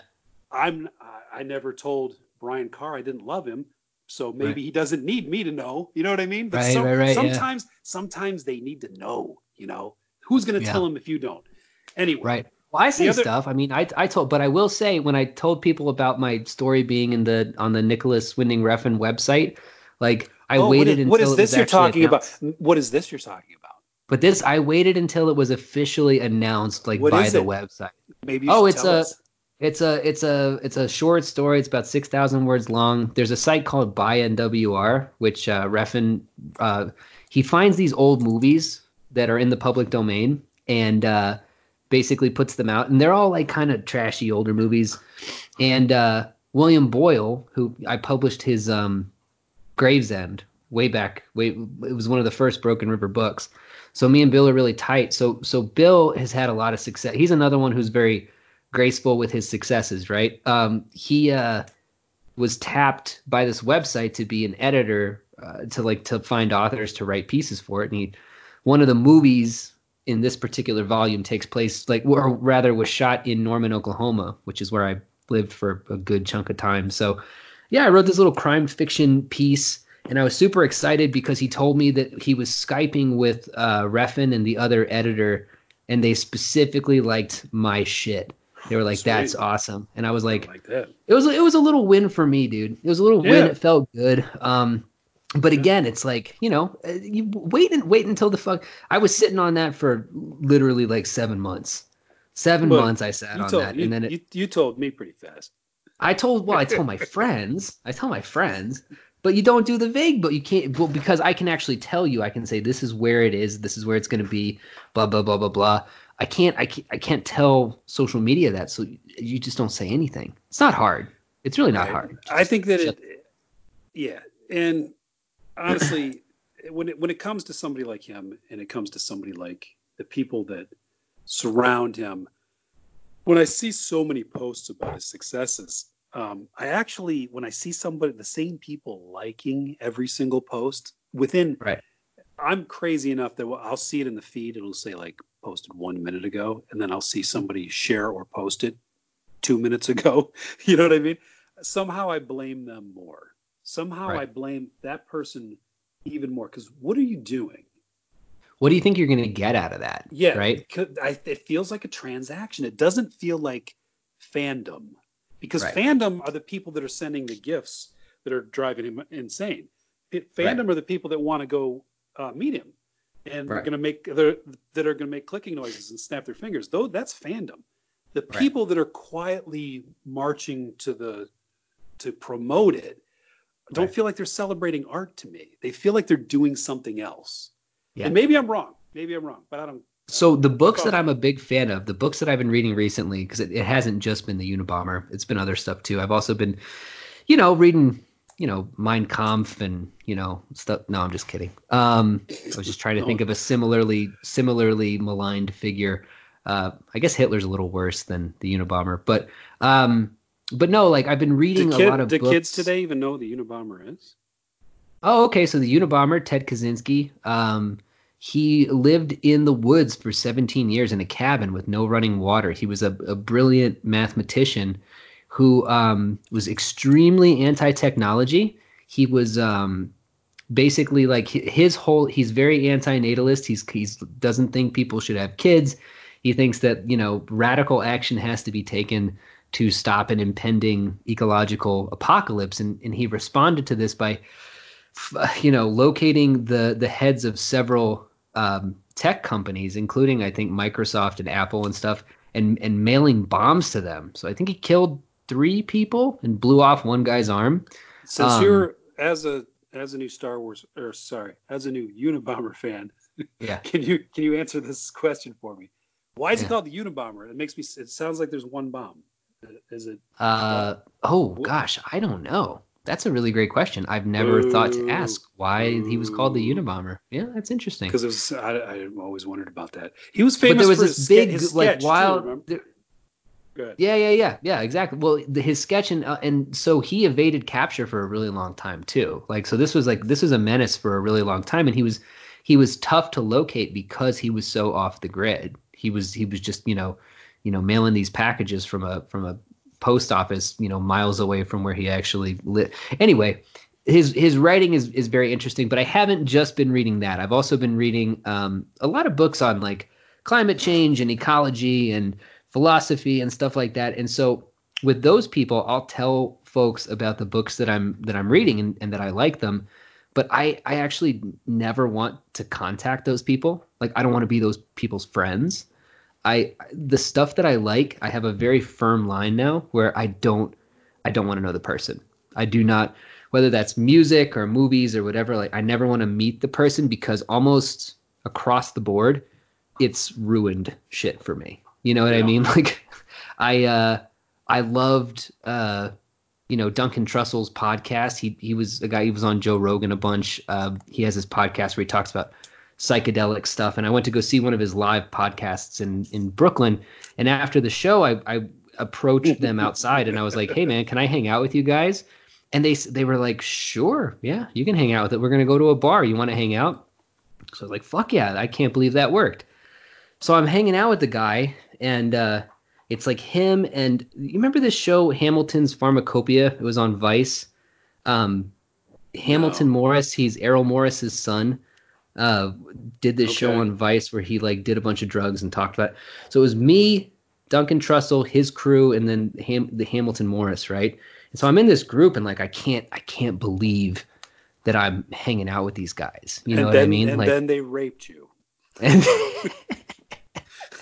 well, yeah, wait, dude, you fucked up my whole story, dude. I'm sorry. God, I was building up to that. I'm i was sorry. building up to I'm that. Sorry. No, was, but was... it's actually it's actually worse than that. It's worse than that. So oh, no. what what ended oh, up no. happening? Uh, dude, I still sometimes wake up at night and I think about this, right? Oh, so I'm sitting at this table with these people who I, you know, there were some other comedians there and stuff. Like there was all these people who I I'd like admired and I'd been listening to their pot. So it's like we're we're friends already, right? You know, and I'm just getting like I'm I'm so nervous to be around these people that I'm getting bombed, right? And uh, and I'm sitting there, I'm talking to to Duncan about Dune, and you know we're having this great time, and I like I was I thought to myself like Rios, who for listeners, Rios is my wife. Um, I was like Rios is not gonna believe this. She's not gonna believe that this actually happened. I have to take a picture to let her know that this happened. So I get my phone out, right? And they're all talking, and I'm trying to be like kind of sneaky about it, you know, like I have the phone sorted down, and I just want to take a real quick click to preserve the moment. And I click it, and my flash is on, right? Oh, so the oh, flash no. lights everybody up. Everybody covers their eyes, like, what the fuck? Oh, and I was, and I still, I still think about that to this day. That I, oh, no. I was just so, so mortified. Anyway, that was a huge digression, but my point is, is that I never want to meet these people ever again. So there are these two groups. One of the groups is, um, you know, writers who I'm friends with, who I've been friends with for a while and will always be friends with. And those people I will support. I don't read a lot of stuff by them, but they're my buddies, right? Mm. Then there are these writers who I super admire, uh, who I never want to talk to. But there's none of those middle people, right? Like there's nobody who I fuck with or talk to or or try to ask kiss because because I want something from them. That to me is just so it's so fucking gross, you know? Yeah, it's kind of, and it's, I mean, especially with artists, it's hard to, it's hard to imagine that desperation if you're not part of these groups where, especially if you see, you know, mediocrity winning the day, like you start to, rather than that making you angry, you start to think, I, I should, that, I could get that. I, I just need to, what are they doing? I need to do that. Or I need to direct my energy towards, you know, talking to the right people and they go through that phase of doing that um, and it's it's just so embarrassing to watch and mm-hmm. i think it's just inherent in human behavior maybe I, I but i'm trying to think of it outside of the art world mm-hmm. and um, i do remember things like the, like we're describing happening when i worked at the bookstore i mm-hmm. remember mm-hmm. i just by chance had a job where I was uh, sitting down at a desk because I was scanning books to send back, books that didn't mm-hmm. sell. Mm-hmm. So uh, I, my job wasn't any more prestigious than anybody else's. It's just that I needed a desk because I needed a computer. And back then, you know, the device had to be plugged in directly to some giant computer. So I had this desk and I had a table and I had some shelves. And after doing this job for a while, I'd started to put up some things on the the uh, bulletin board above the desk to just not to claim the space, but because I was there every day scanning things and boxing right. things and sealing up the boxes and then rolling them out into the warehouse.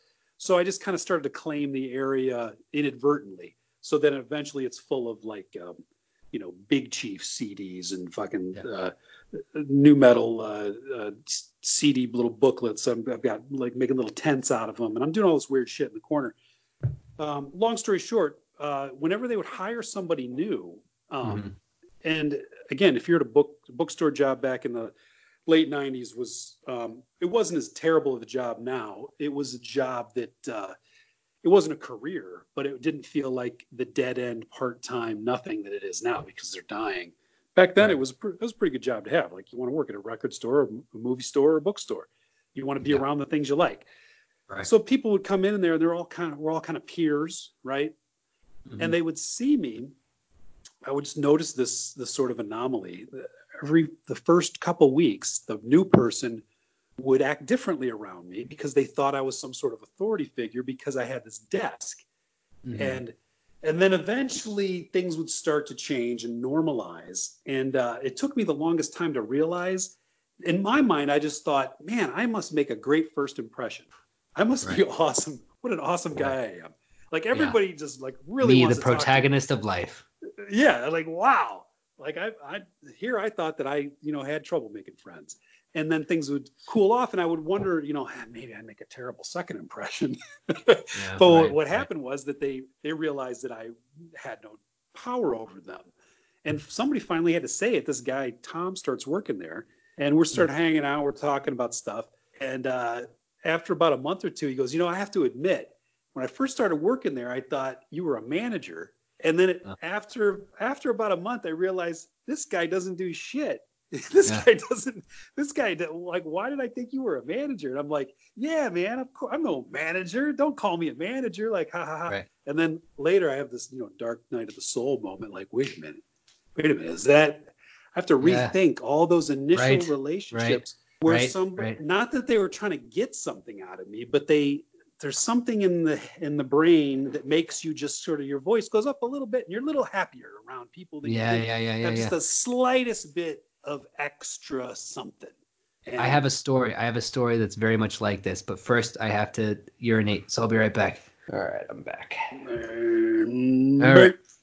All right, cool. So, um, yeah, my my story is is is kind of like that. It's um, it's basically I'm at Bouchercon a few years ago, so actually, there's two stories from this BoucherCon that I thought were hilarious. One of them is much more relevant to your particular story, uh, and one of them is just kind of funny. So I'll tell the less the less interesting one first.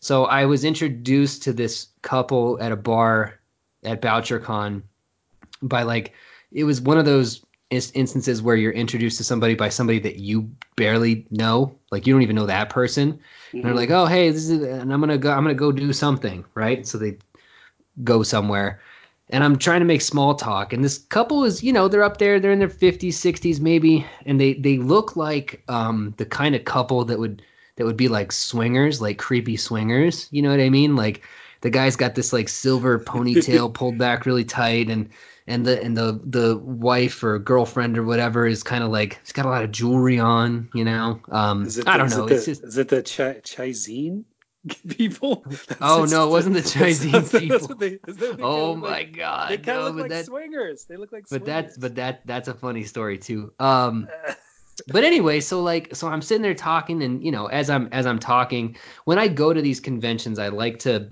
I like to play everything down for the the reason that you stated exactly. Like I just want to talk to people first, you know, because Broken River is not huge, but people noticeably change when I say Broken River. They're like, "Oh, that's that's those are two words that I recognize." So, and you know, uh, this this guy published, you know, Gabino's book, and you know, that's a that's a big deal. You know, you know what I mean? Like, so people kind of change uh, uh, subtly. So I just play. I'm like, oh no, I just like you know, I'm just hanging out, you know, because they ask you what do you what do you do? They're fishing for something to figure out how important you are. They're asking what kind of what kind of car do you drive? Just like in Swingers, Jon Favreau, Yeah, Godfather of Marvel, got there first with that. Mm-hmm. Mm-hmm. What kind of car do you drive? So anyway, so like, so I, I say, so what, uh, so what kind of books do you guys write? You know, and they look at each other, and they both like they scoff at the same time. It was it was unified scoffing. They both go, um, crime fiction, right? Like I'm a fucking idiot. And uh, this was years ago. This was before I started working out. If I if I had done that now with my muscles, I, I would have just I would have just I would have just punched her right in the face. dude. oh no! I would have just no. fucking. no, not really, but like, but uh, just just playing, guys. Uh, but no, like that was to me that stuck with me, dude. That's that derisive, just like. And I was like, "Who the fuck are you people?" Like at this point, it's like I'm I'm 25 years old and I'm I'm here, and you're 60 something. I don't know who the fuck you are, right? If you want to play this game, if you want to play this status game, like who the fuck are you? Like right. I, don't- I don't know. Anyway, the other one that's really funny at that same Bouchercon, I remember now, it was the one that was in Raleigh. So this was several years ago. Um, one of my buddies from Oklahoma, his name is Wayne, right? Wayne Wayne is a great dude. It's this big, like six foot five, bald, redneck type dude. I love him to death. Um, and we we did a lot of lot a lot of drugs together, right? So that's kind of like where we where we sort of came. Like he lived in Raleigh, so I hit him up and I was like, "Hey, dude, you want to go to a party?" And Wayne is always down. He's like, "Hell yeah, bro. Where, where's it at?" And so this big bald dude with a goatee shows up, right, wearing like a Slayer T-shirt and jeans with holes in them, and everybody that I introduced Wayne to, I introduced him as like a big time agent, right? Like I introduced him as like, dude, this guy is like, this guy's my agent. He's he's he's got some big clients that I can't name right now, but he is like he's like the agent right now in in New York. And I swear to God, dude, like a dozen people swamped Wayne and talked his poor ear off for like for oh, hours. Oh, poor poor and, Wayne. And he And and, Wayne would just say shit like that. They'd be like, "So what kind of books are you looking for?" And Wayne would be like, "Man, you know, I'm looking for books that really pop." You know, he's like, "I'm looking for books that really, that really change the whole market." You know what I'm saying? Like just complete bullshit. And they're sitting there just lapping it up, just listening. These hangers on, dude. These people Well, who well, who joke- just jokes want. Jokes on you. Wayne signed for those people, and they and they're in his guest house right now. right exactly that's that's all it takes that's what that's what all these people don't understand about things like the book industry or, or movies or whatever it's a gigantic confidence game right And it also, just- yeah, and, and it's confidence in reverse as well. Like it's people don't understand how easily it can happen in in that other direction. Like not to shit on people who are on their way up, or well, maybe I am shitting on them a little bit, but but like consider consider this. Consider maybe just maybe when a big agent signs someone and they start getting their top tier placement and winning awards, and people think, huh, that agent must have smelled greatness, you know, and it's all happening now for a reason. Maybe it's maybe it's the other way around. You know what It I'm saying? other way around. maybe it's 100 percent the other may- way around. Maybe it's the other way around. Maybe these elite places and awards people think, you know, I, we better open the door for this person because who knows what the reasons are for some other corporate minded fuck to decide that this mediocre thing is better than that mediocre thing. So we bet Right. we got to. This is our investment. So it's Mhm. maybe it's the other way around. You know what I mean? it's the other way around. It's 100 percent the other way around. There are people they're they're like little kingmakers, and uh, yeah, when they say that this is the new guy, everybody immediately falls into line. And you and I have had so many phone conversations about this where we're looking at some of these guys who've become the guy, and we're like, what the fuck is going on? Them Well, there's really? this one. This is here's a. I'm gonna just. uh, I'm gonna say one name just because this guy pissed me off a few years ago. Um, This guy. Um, Okay. Maybe you'll maybe you'll delete this, but don't delete the example that I give. Okay. Because maybe I'll, maybe I'll be more. Dude, I should just beep it to name. drive people. I should. I'm gonna beep, Beep it. it. to drive people crazy. Go Just be like this. This guy named Boop. Name it, do it, do it, and so uh, and leave this in about beeping it. So we we admit everything. But anyway, so this dude, I don't know what it was, but it was. This kind of goes back to what we were saying about the, um, you know, there's no telling what people are gonna actually let bother them. And he started, he he just started, he had a bug up his ass about me on social media for some reason. He just kept bombing all the posts, uh, gently contradict me about shit, argue with me about shit, to where to the world it doesn't seem like anything, but to the two people involved in it, they both know that they don't like each other, kind of thing, you know, Yeah. and that it's just going to keep going. It's going to keep war, going. dude. It's just going to keep going. So nothing ever came of this. So just to, if anybody thinks this has an exciting ending, it doesn't. But um, somebody had made a list of new writers to watch out for or something.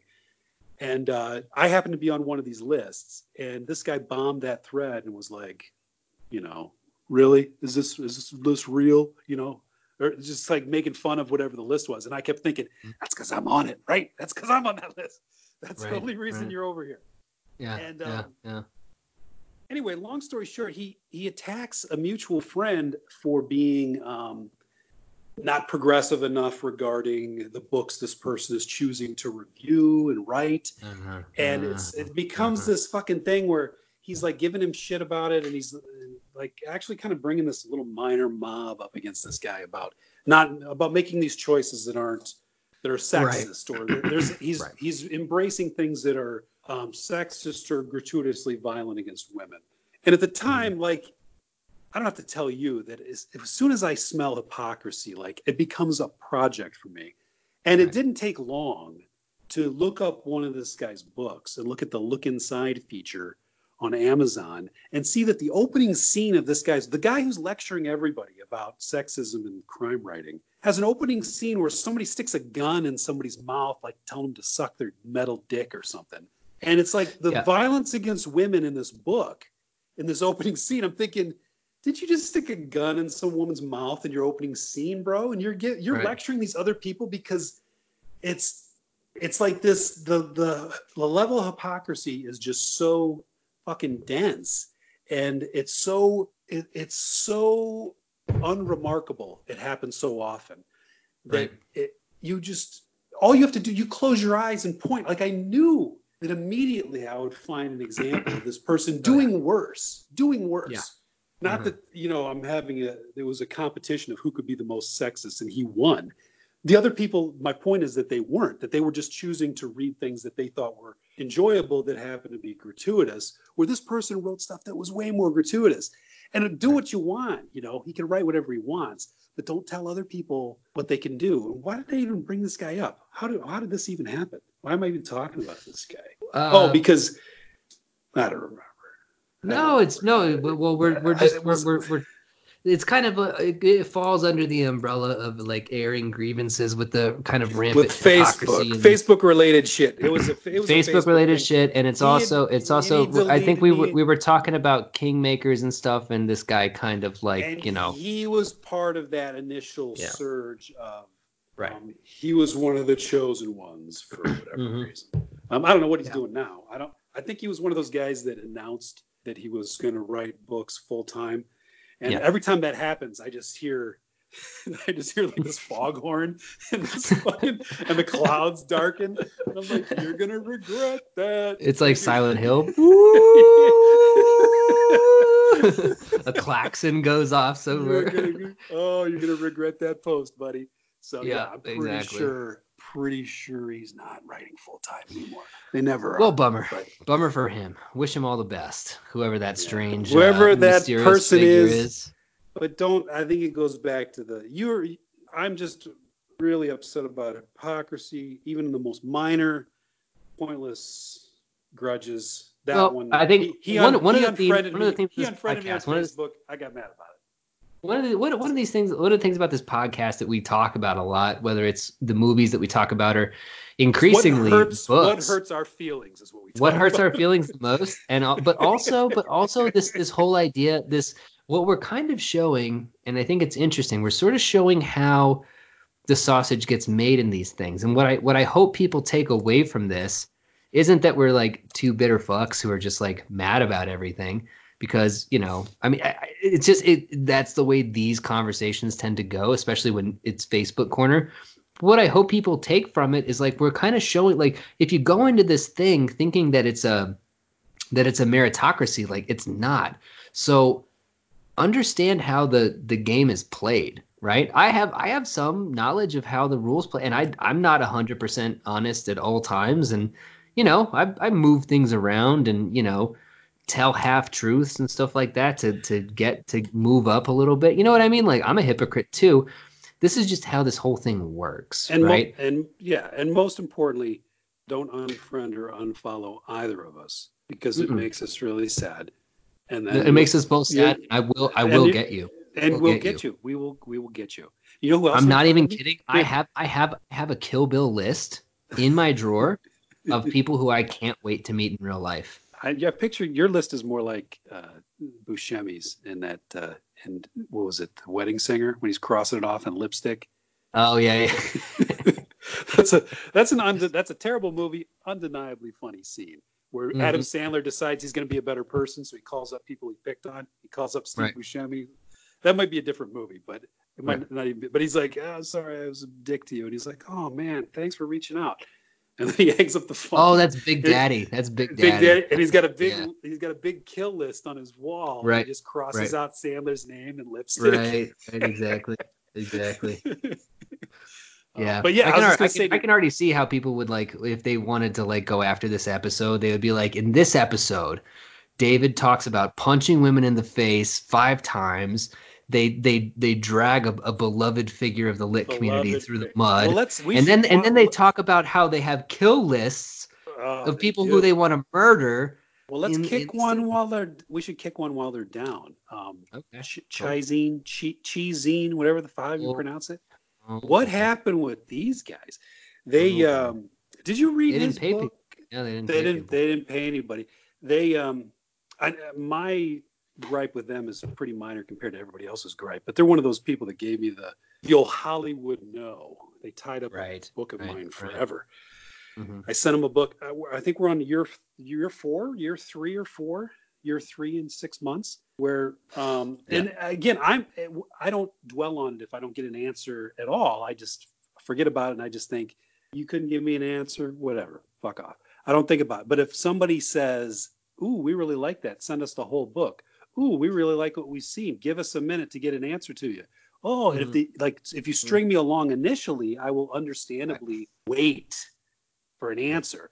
And that's what they did. They they had a full manuscript request and seemed to be enjoying it or into it, or and there was like a "we'll talk to you tomorrow" kind of thing, and then just fucking silence. Nothing, And yeah. uh, so what I just want to say about this this no thing, like why are why are people afraid of a confrontation to say no with a writer? Like I know we seem like we're petulant, but isn't it isn't it clear that we love rejection? Like look at mm-hmm. this look at this non-starter of a career over here. I'm still writing Yeah. though, right? Oh, I oh, yeah. must eat, No, I must eat Same rejection for breakfast.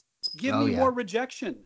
The good. silence from these the silence from these people is what is way worse than any sort of it's and it's and it's also kind of I think it the silence also negates the opportunity to send anything else because then you think, what what happened to the last thing? So then you wait forever.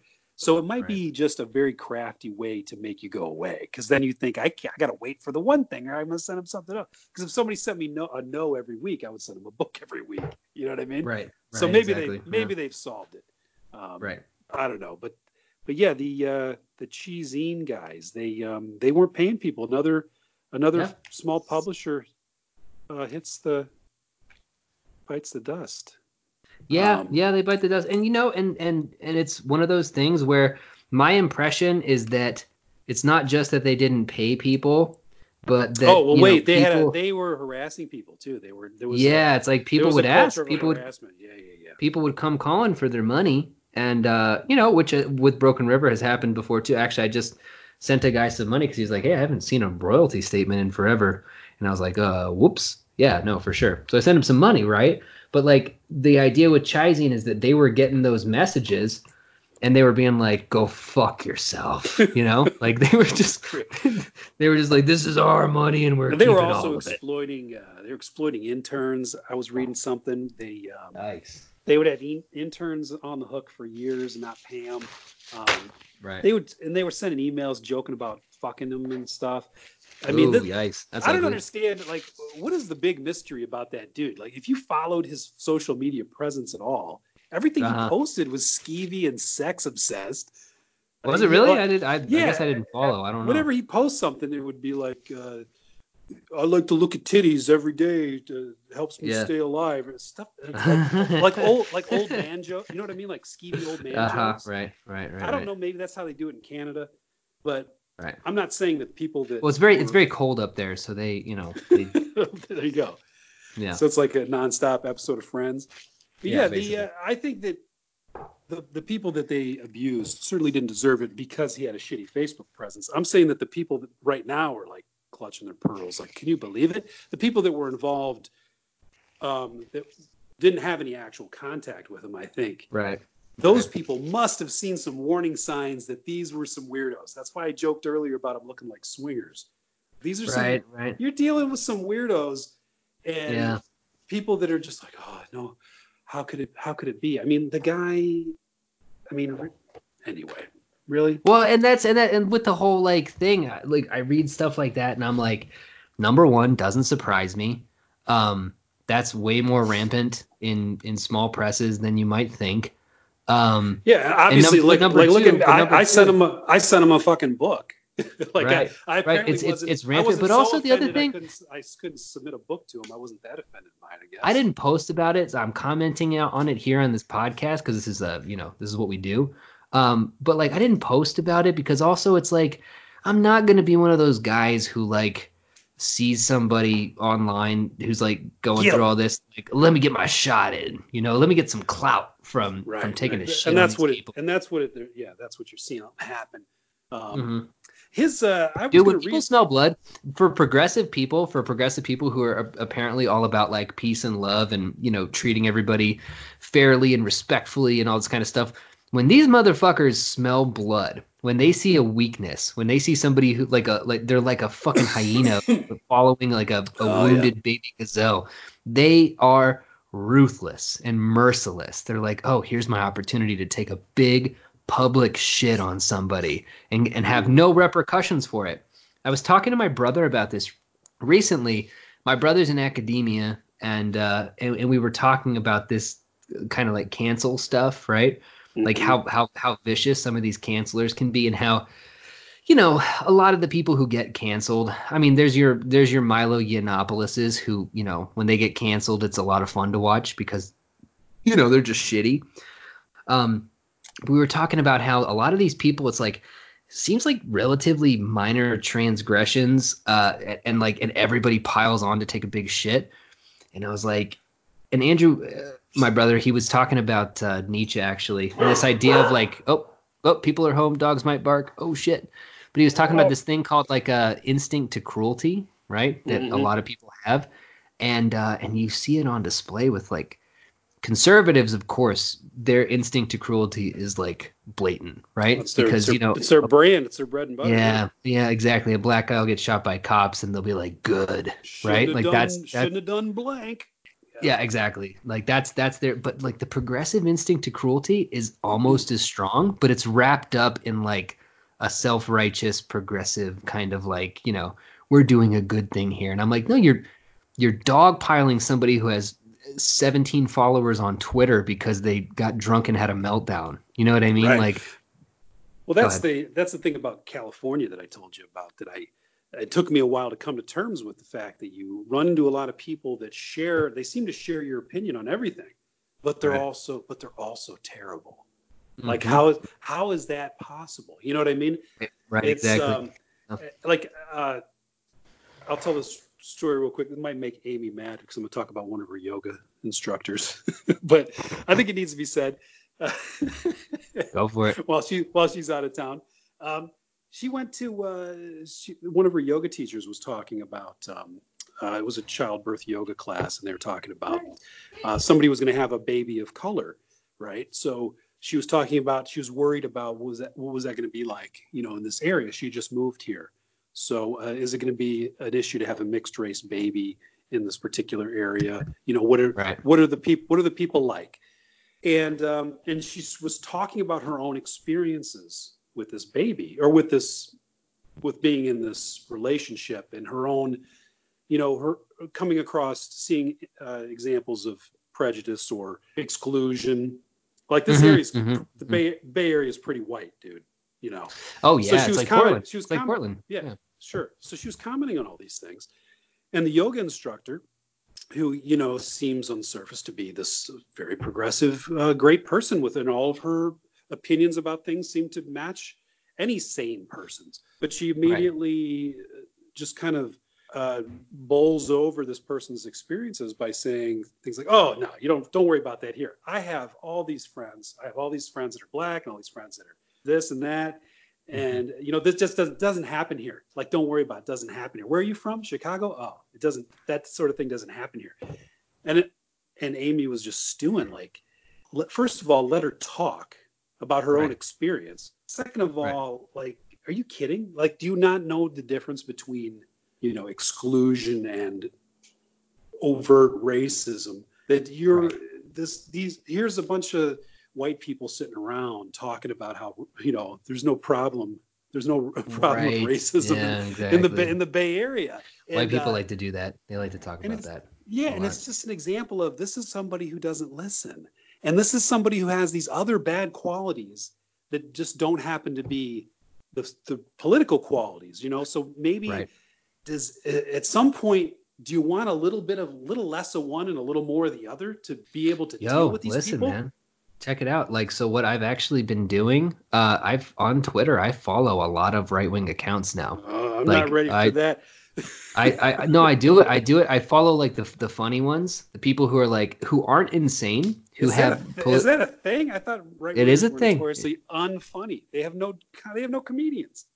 well, they don't have any comedians, but th- they're they're Twitter users who are surprisingly funny, who are also right wing, and I follow them because they for two reasons. They do two things. Number one, they feed that side of me that needs to have an outlet for the kind of things that we're talking about because nobody on the left talks about them, right? Like nobody on the left Right, you to want talk you about. want to get out of the bubble. You want to get out of the bubble. Yeah, I want to get out of the bubble. Nobody on the left talks about like how shitty people on the left can be, right? So you got to go to the right for that. And then the other thing that they do is that like when they do have like a wild ass like crazy opinion, it's better for me to read that and be like, "Oh, well that's clearly crazy." Right? Like that's Mhm. clearly wrong. Rather than this kind of uh, leftist thing where it's like uh, they're right, but they're still being shitty. You know what I mean? Like the the kind of knots Like, I, I don't- I tie myself in. Yeah, I, Um, I don't know how to deal with it either, dude. I don't. Yeah, I'm it's better to just to just get that pure right wing lunacy, right, and be able to like read it and be like, oh, this is wrong unequivocally, and I and I completely hate it, uh, rather than this thing where it's like, gosh, they're talking about, you know, I don't know, trans rights or something, something that that I'm on board with, but like, but it's like, but at the same time, they're like. They're being an awful human being to everybody around them. You know what I mean? Like There's they're this also- like pro- they're this like progressive. They're like this progressive every idea on paper that they have is correct as far as I'm concerned. But like, but th- their very existence on on Twitter and how they treat other people is horrific. It's like horrendous. Yeah, and it might just be some of these things are relatively minor, but I just mm-hmm. can't get past them. Like going back to to to ChiZine again. One of those guys, yeah. uh, his name was Mike Rowe, and he was one of the um, one of the writers, but I think he was involved in the editorial process there. He was also banished or canceled because of this thing. Yeah. Um, this was one of those guys where he uh, seemed to be. He was one of the ones that said some of the worst things that I, apparently in these threads where people were mm-hmm. posting mm-hmm. conversations. That he was their he was their unhinged worst worst writer. like as in like skeevy sex stuff or like worse as in like I you think, know, just being a dick or what yeah i think he was just being a dick and uh it might have been some of the sexual stuff as well but what's fascinating about him to me is that i already hated this guy for right. all the wrong reasons this was a guy on facebook who he did this thing where he would do a screenshot of his snarky sassy comeback to like a Donald Trump tweet or a, uh, right. a fucking Mitt Romney tweet. And so he would have like the, the screenshot like this, of, of like, the tweet. Yeah. The screenshot ahead, of the tweet, and then underneath would be his snarky comeback. And with no no likes, no traction whatsoever. Right. And then he would post that in a third place and be and just be like, do a little victory lap, like look what I did today. It's like, mm-hmm. what did you mm-hmm. what did you do? And the the kind of person that like you say something to someone who doesn't see it and doesn't respond to it and you do and you're doing nothing at all you're accomplishing nothing right and and then puts that up like see that that's how you that's how you have to be fucking owned fucking owned, owned him. him. yeah i'm owned he, he owned slam owned dunk him. baby and that's the kind of shit that doesn't that does less than nothing it's the it's why we're fucked you know because people exactly. think no you're 100% right because you're 100% right. we accomplished something with doing that so i would see this guy and he posted those dude, I'm I'm not even kidding. There must have been like three or four, five a day, and I'm not looking for his posts either. I would just notice like, Jesus, here he right. goes again. And right. so for that for that reason alone, it makes no sense. But for that reason alone, I'm glad he's banished.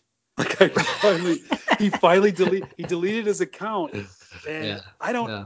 All those other reasons are, are great reasons. Yes, yes. But right. for that reason alone, I'm just glad that he's that he had to shut the fuck up. You know, right. like what were you right. doing? You're preaching to the choir and patting yourself on the back and doing nothing. And with those and with those little no like tweets of his of his his jokes, ah, fucking drove me. Yeah, yeah. Not well, it's that, like it's, it's you, like when value it. Fucking tweet. It's like when you have a dunk. It's like when you have a dunking competition and they have the trampoline set up so that you can get on the trampoline and, and dunk. It's like, come on, man. I mean, quote tweeting Donald Trump is like the easiest thing you can possibly I, I. Know. You know what I mean? Like Donald Trump will be like, uh, you know, something something is great, whatever. Here's a picture of me photoshopped onto Sylvester Stallone's body, whatever, and people will be like, "Oh, looks like somebody's really unhinged." Which meanwhile, he's still in the fucking White House. We're stuck. He's still in the fucking White House. He's not, not going to do it. And and I oh dude, I have a theory about this. I have a, I have a politi- I have a political theory about this. So I think things like this guy was doing are actually one of the reasons why I think Donald Trump's going to get elected again. I think he's going to win again. Um, and and the and the reason why is because I think I think that right wingers and again I'm in this world now. Like I follow these people. I'm not. Um, I'm in denial. I'm in denial about that. But go ahead. I'm in this. I'm in this world, right?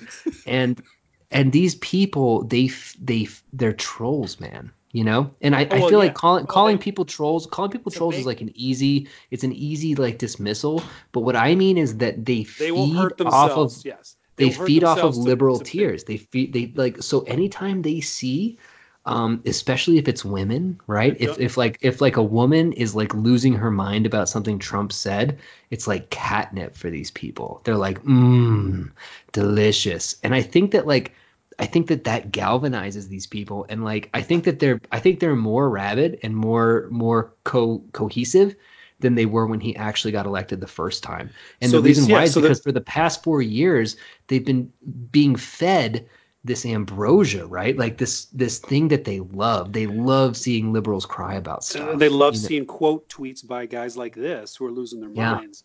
exactly. And he's just and yeah, they, and they and they, the they post effect. they post like a little Pepe where Pepe the frog is looking all like smug or whatever, and they're like, "This is gonna this is gonna make them go fucking crazy." You know Yeah, what I mean? Like, I- meanwhile- I, I, and- think, and there's I think no they way don't, to they get- don't, like.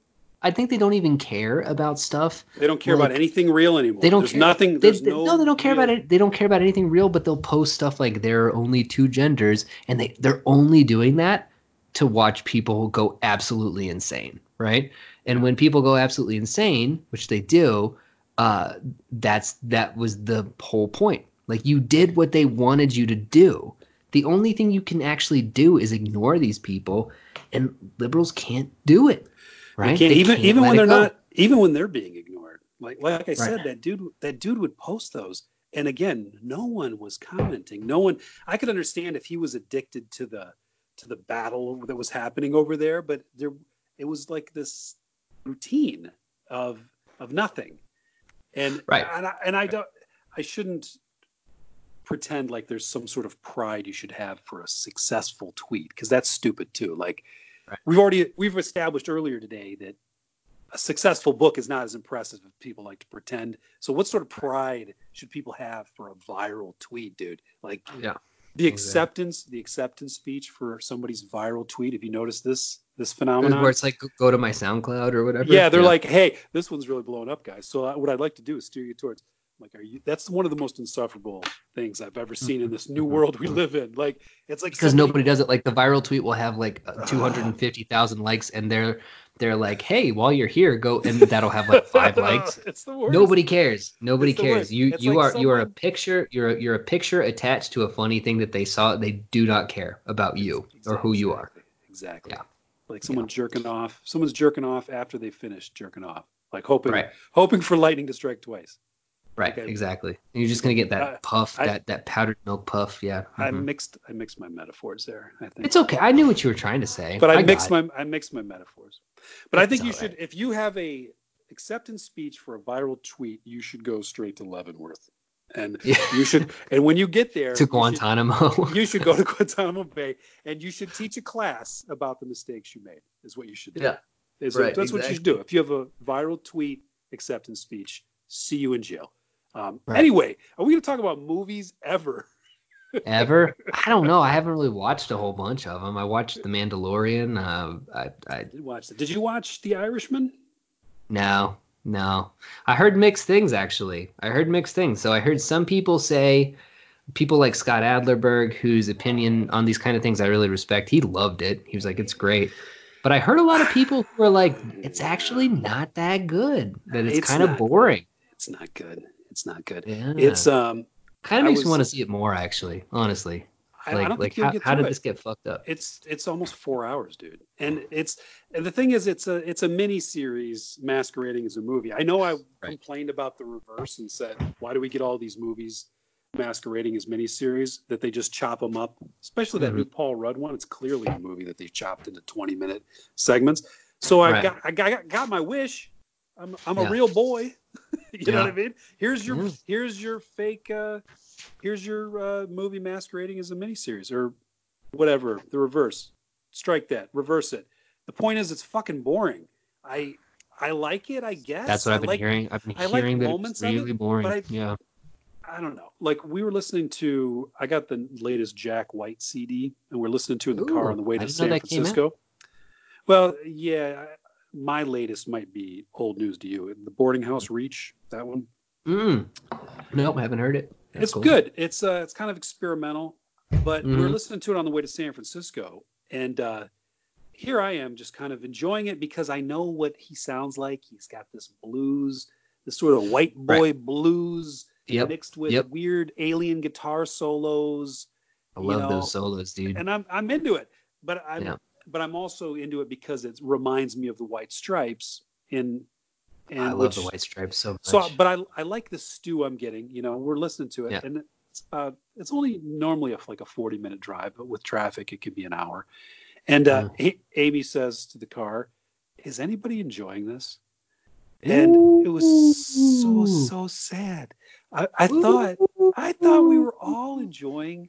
It's like I thought we were having fun here. I thought we were having fun with with my buddy Jack. oh my, bu- God. my my buddy Jack's in the car and he's just he's just trying to entertain us with some tunes. And so she's like, it's not bad. It just feels like it feels like homework. She said it feels like Oh, doing okay. having to do homework. Yeah. And I guess I maybe it's the way I set it up. Like now we're going to listen to the new Jack White, and because we need to form an opinion on this new important album. That's Right. kind of what the Irishman feels like, right? So for four Mm. hours, for Mhm, 4 mhm. hours, you feel like, is this? Do I need to do this? You Right. know, it's like watching Bro, Solaris. what, dude? What if, what if? Because we've established that Netflix are kind of like these these confidence game geniuses, like what they did with Bird Box. What if that whole Martin Scorsese Marvel thing? What, like, what if they manufactured.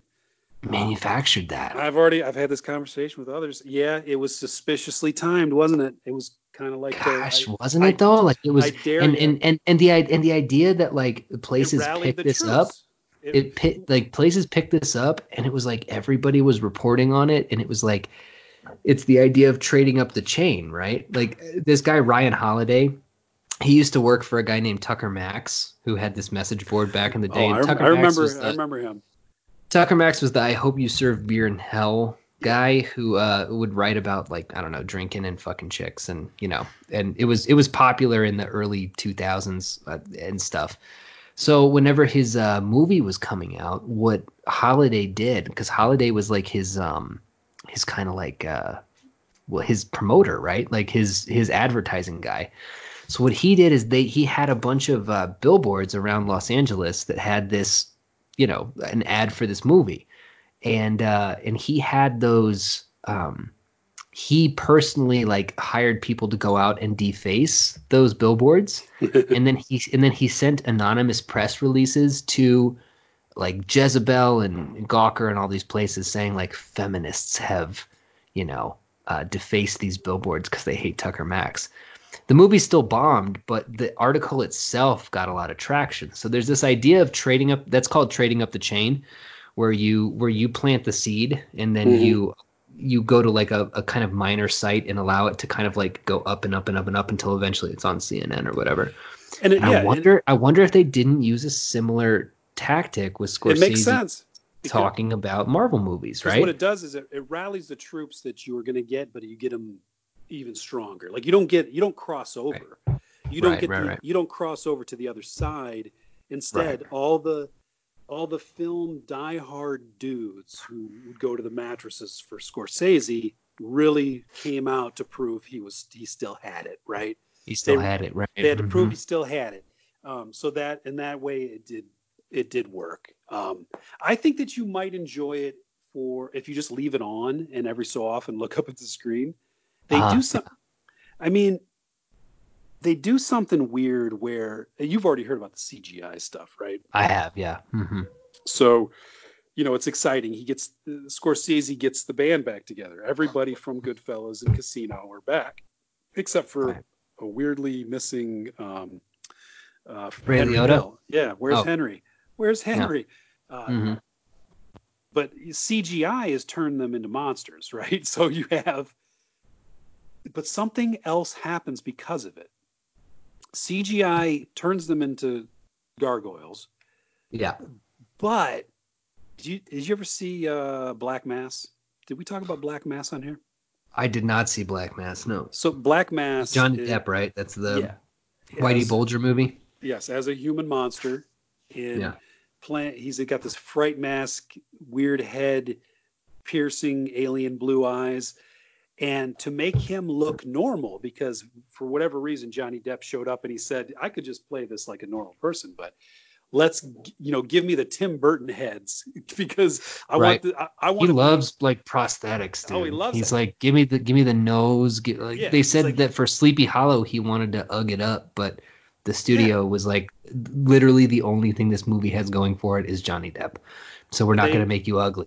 And that's what they should have. That's what they should have done. So they ugly him up, and because the the director is is uh, I don't forget who it is, but he um, he wisely makes everybody else in the movie look like ghouls too. So then what you have is you have like that Jesse Plemons weirdo is in it. You know those big meat faced weirdos. Yeah, Right, These right, right, right. Giant Just just a freak show, a big freak show. It's just a fucking carnival show of ghouls. It's but something starts to happen where you start to. It feels like the world is poisoned. You know what I mean? Like there's a Uh-huh. mut- there's a mutation with the gangsters, uh kind of like Dick. Tra- they Dick Tracy did. That's what I'm trying to say Right.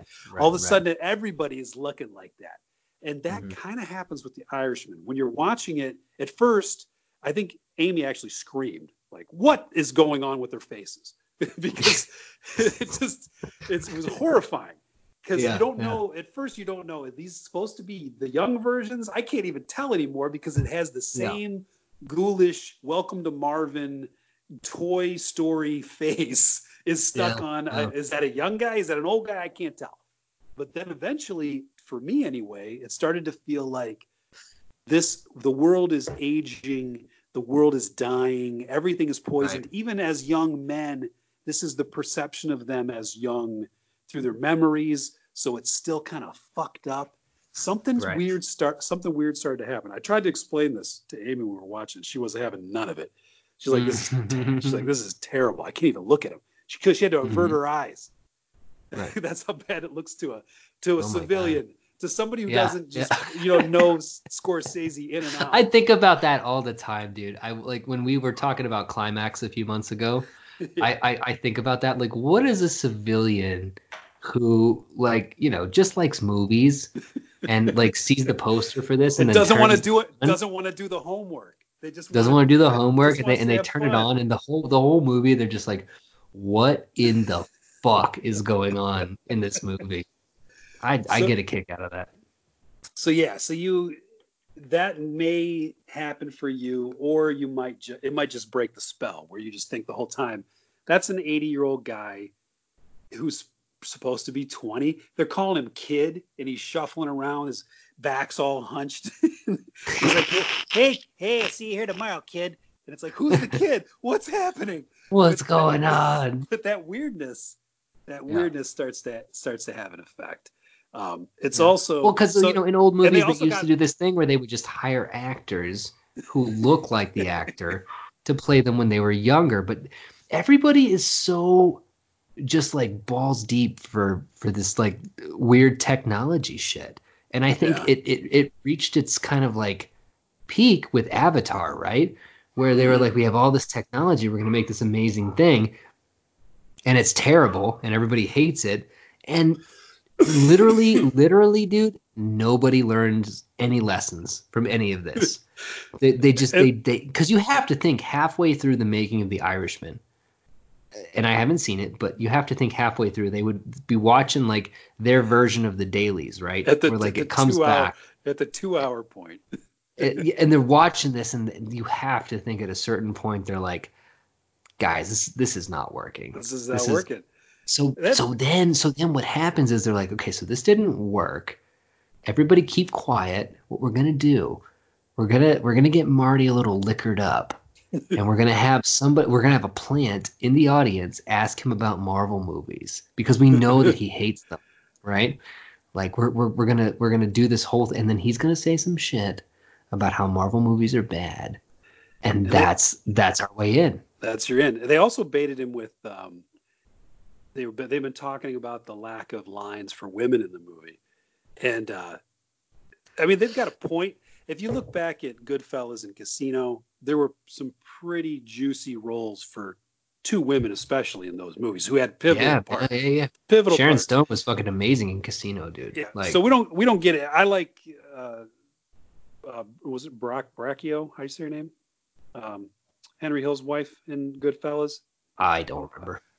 I want to say she the the the psychiatrist from Sopranos. Yeah, yeah. Uh, I, I don't know. I know who you're talking about, but I but I don't know. I just don't know how to pronounce it. Uh, she was great, and um, there's none of that in this. They they don't, and it's to where it's it seems like it's intentional.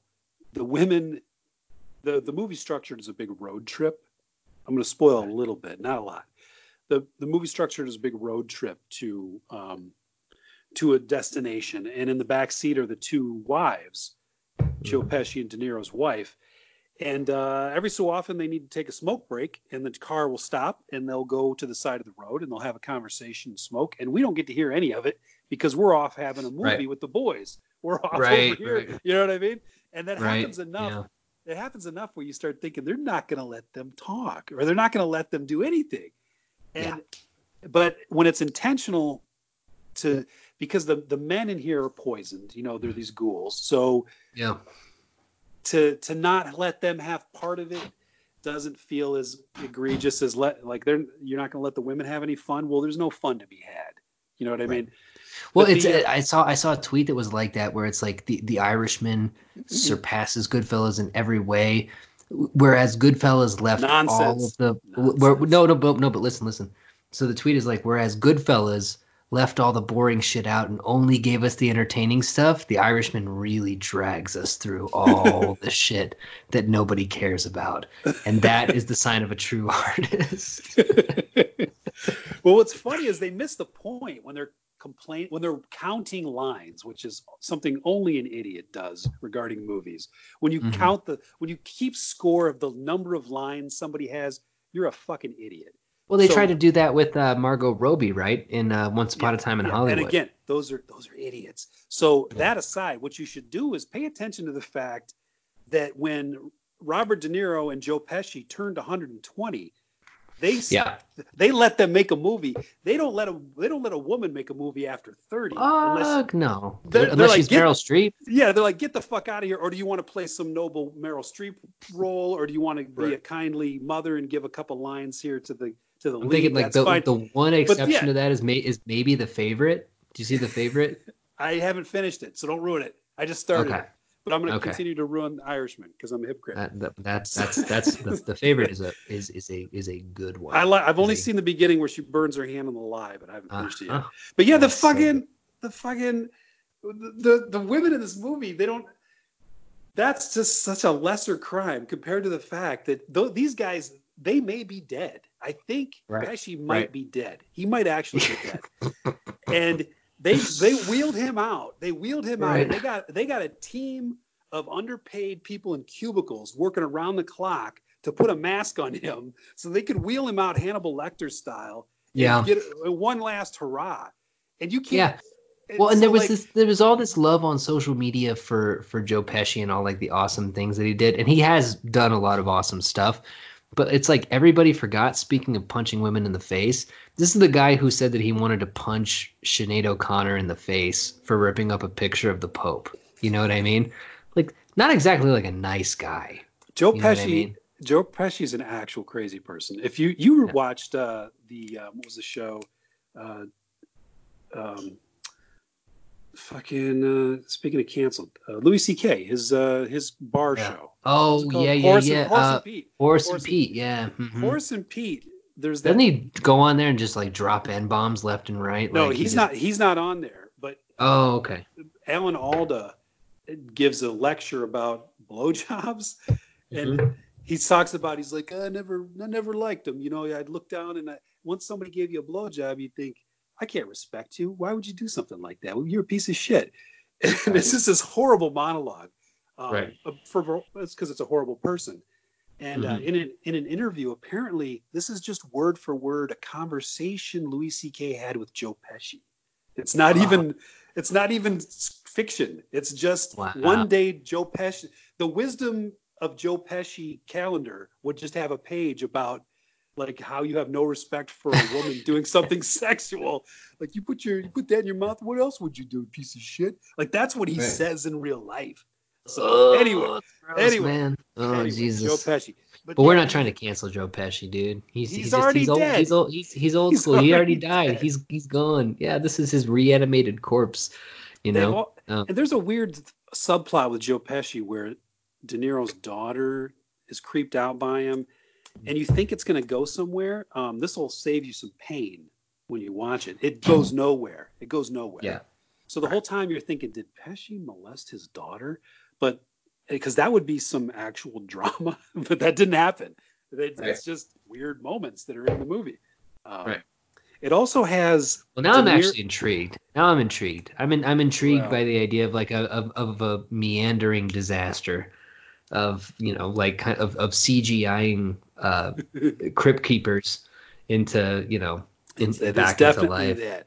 I mean, the, I don't know the the fact that um, the fact that De Niro is doing a real movie after doing so many these jerk off movies, you know, Rocky fucking- and Bullwinkle, Just garbage.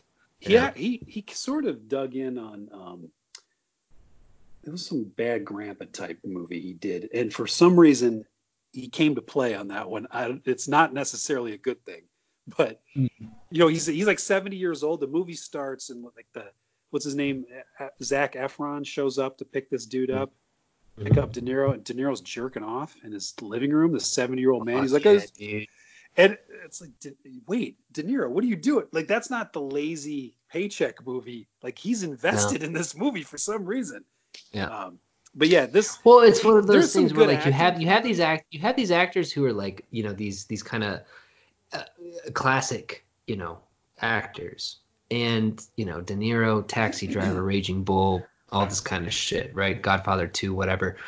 Um, and then they do stuff like Rocky and Bullwinkle and Meet the Fockers, and, and you're like, oh, they just needed like a paycheck. But then, you know, you see this this bad grandpa thing, and you're like, wait, they weren't just taking a paycheck. They actually thought that this was good, Yeah, right? they definitely- like they they just they that. just didn't have they just didn't have any like they they They they waltzed in they they waltzed into these movies and like had no idea what good or bad was. They were Right. just like, you know, he Well, was that's- just he that's was, why the- he was he was this- friends with Martin Scorsese, right? Like I mean that's before. that's Actors aren't smart people. You know, they do what they, Mhm. they do what you tell them to do. And right. De Niro's cue card reading in this movie is just off the chain, dude. Like we when we were watching it, we were playing a game where I would stand to the left or right of the TV or or hold my hand above it to be like, watch his eyes, watch his the cue cards up here now. Because De Niro would just right. just stare like an SNL skit, just stare at a cue Right. card to the left or the right. And Right. but then sometimes he he memorized his dialogue. Like there's there's some blow ups where um, I think it taps into the angry Italian kind of vibe that he can give. Uh, Right. I don't know what his actual ethnicity is, but he does the good Italian. Well, his name is De Niro. I mean, he's He Italian. gets mad. He can get mad in a believable way, you know. Mhm, mhm, And so, and Pesci, Pesci does some good acting as a as a dead. that's what I've heard. man. That's what I've heard. Doing one of our longest pods ever. Well, it's the Irishman pod, so it makes sense. Yeah, it does. Right. We have a Um, podcast almost as long as the movie itself. That's we could shoot for that. But yeah, back to the back to the Irishman. We haven't even got to Pacino yet. So Al Pacino. I didn't even know Pacino was in it. I didn't even I know. I didn't even know that. That's because he doesn't show up for an hour. He's he's uh he plays uh, Jimmy Hoffa, and he does this Mhm. kind of he does this kind of Roy Cohn thing that he already did in um, Right. Uh, Angels. Uh, what was that movie? The Angels movie. Angels in America. Yeah, yeah. He does the same thing, kind of Mhm. except he's not gay, but he's um he's okay. I think they should have swapped roles. I think um, they did something interesting with Mad Dog and Glory, where De Niro and Bill Murray. Did you ever see that? Um, No. so Robert De Niro is a cop and Bill Murray is a gangster. And one day, uh, Robert De Niro's real sheepish cop. He's like never pulled his gun or whatever, and he saves Bill Murray in a shoot or a uh, um, convenience store holdup. And so Bill Murray is this gangster. He's like, I owe this guy, so I'm going to get him a girl for the night. And then De Niro falls in love with her. It's some prostitute that Murray also loves. It's Uma Thurman, I think. I don't remember. Uh, the point is, you're watching it and you're thinking this was an interesting reversal because why is Bill Murray not the weird, schlubby, uh, death of the salesman cop? Right. right, He should yeah. he can play the death of the salesman type guy in his sleep. And why isn't De Niro this gangster chewing the scenery? So I guess these guys got to the set, and De Niro said, "Let's switch them. Let's switch the roles." And uh, Bill Murray, surprisingly hateful gangster, it works really well because he's got that Yeah. anger in him. So Right. he's when he's throwing Bill Murray up against a wall to yell at Mhm. him, you're like, I, I can believe it. Weird. I don't. I can't believe it. But this actually Yeah. works. And De Niro's kind of doing his schlubby thing that he sort of did later in his career, but he, at, at that point we hadn't seen it from him. So anyway, that that works really well. That reversal here, Pacino has done this chewing the scenery thing so many times, like in Heat and uh, uh, fucking Dick Tracy. Uh, you know, Yeah, just yeah, yelling yeah. at people from behind a desk, and that's what Jimmy Hoffa is doing. and um, they should have switched it. They should have had Pacino play this kind of fussy weirdo Mm-hmm. where he's because because De Niro plays the Irishman as I don't I'm not even sure what he's doing, but he's he's supposed to be reflecting on his life, so he he's just sort of a normal guy. I think what Scorsese wants to do is here's what happens if a totally normal guy became a killer.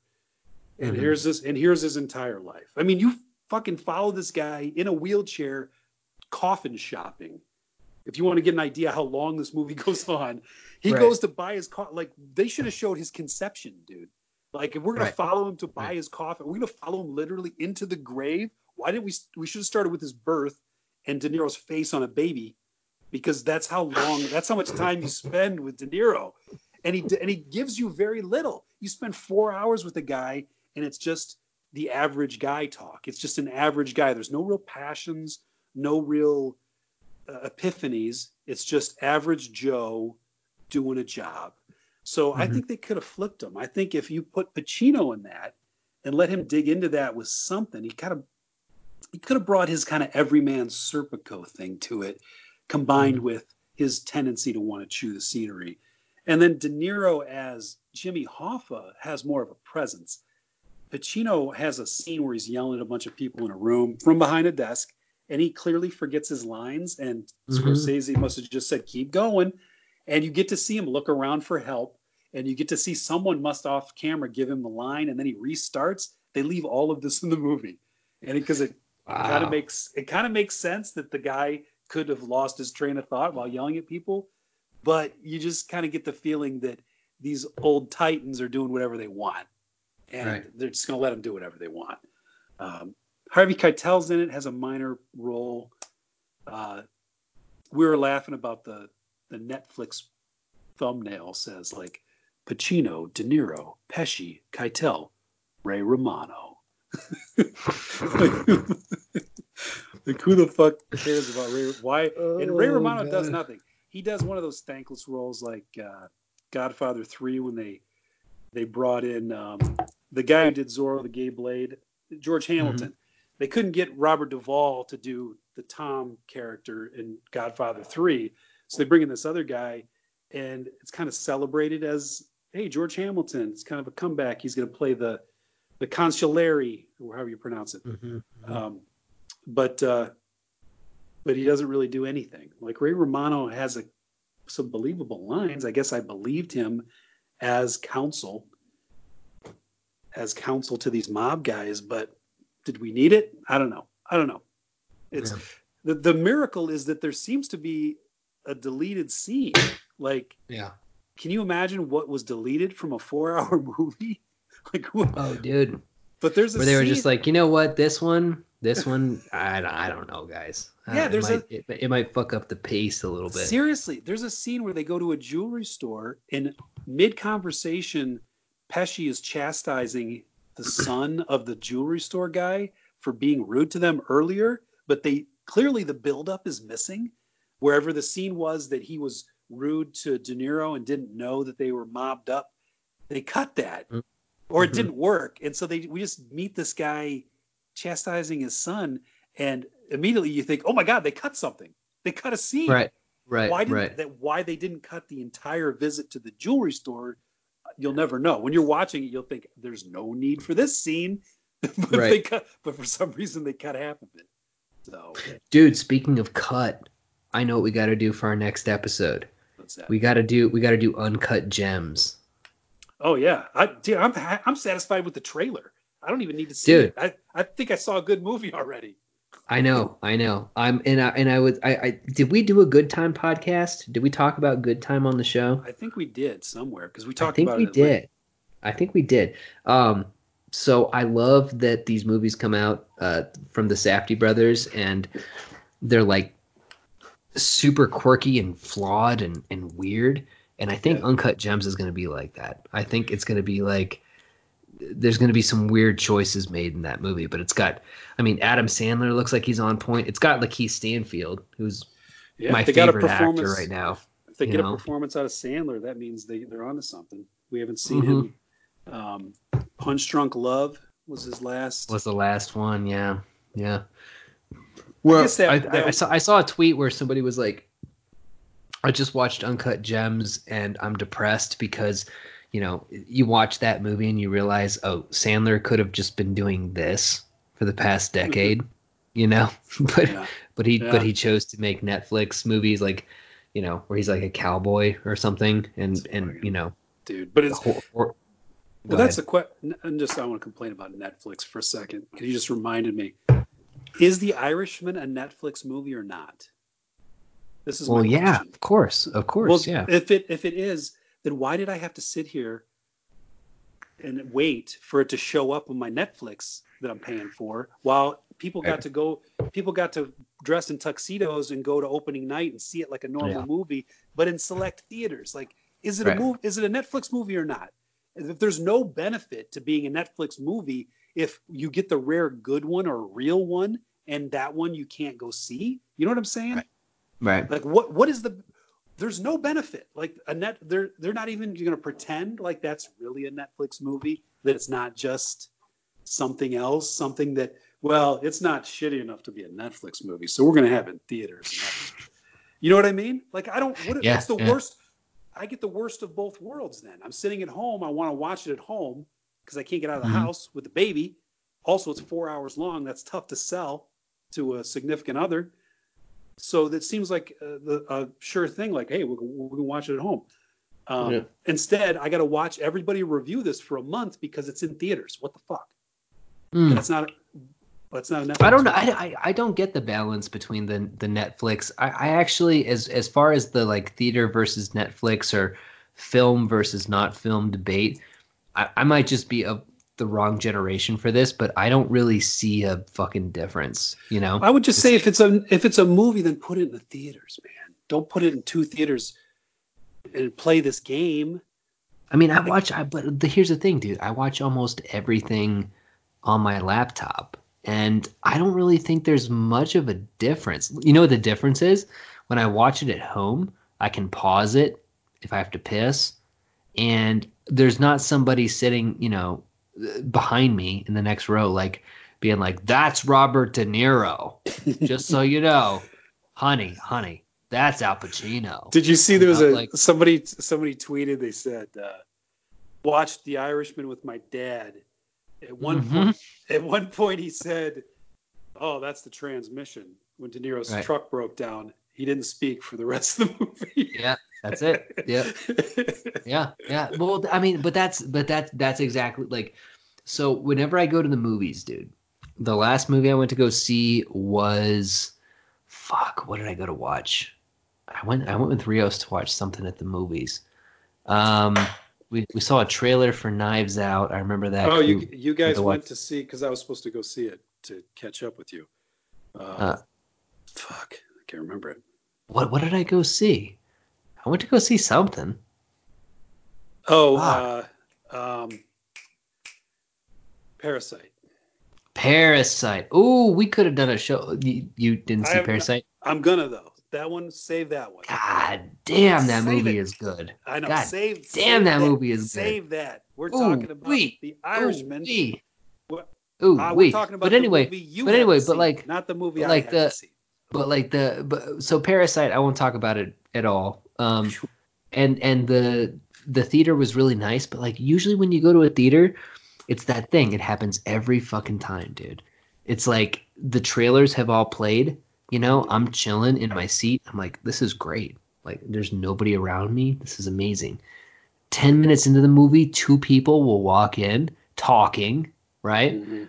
and they'll sit right next to me and they'll be like what oh good we we made it this is good this is good and then something will happen and be like oh don't go down there don't do that and i'm just like i fucking i hate going to the movies dude i hate I know. it. I still like. peop- I like people people don't know how to shut the fuck up I people like don't know how to shut the fuck the crowds out here are a little, or sometimes worse, sometimes better. I think uh, the kind of movies I'm going to see lately, sometimes I'll pick one because I know the crowd's going to be kind of into it, um, where it doesn't bother me if I see these genre Okay. movies. But sometimes if I see one um, you know, you if there's nobody there, that's probably the one I'm going to see anyway. Like I'm not, I'm not seeing these big tent pole movies anymore. Did you watch And- Charlie's Angels? exactly. Like I'm not going to see Charlie's Angels. Nobody else did either. Yeah. But you know that should have been a Netflix movie. Mm-hmm. Here's the thing. Yeah, Charlie's Angels. It would have done much better on Netflix, I think. So what is Sturgeon's law says 90% of everything is, is crap, right? Isn't that Sturgeon's law? 90% of everything is crap. Mhm. The thing about like movies are a lot let me try to think of a comparison that makes more sense than the earlier jerking off lightning strikes twice metaphor. Yeah. Okay, movies are movies are like a tall garbage can. Uh-huh. Netflix movies are the bathroom garbage can. Okay. See what I'm saying? Okay. The Irishman was the tall garbage can. And they shouldn't have they shouldn't have pretended like it fit in the in the bathroom garbage can. They shouldn't have they Right. shouldn't have pretended because it was a Right. tall garbage can. And anyway. Uh, that, Well, that, on that that, note, seemed, that that seemed like it was going to be better before I on that note, on that note,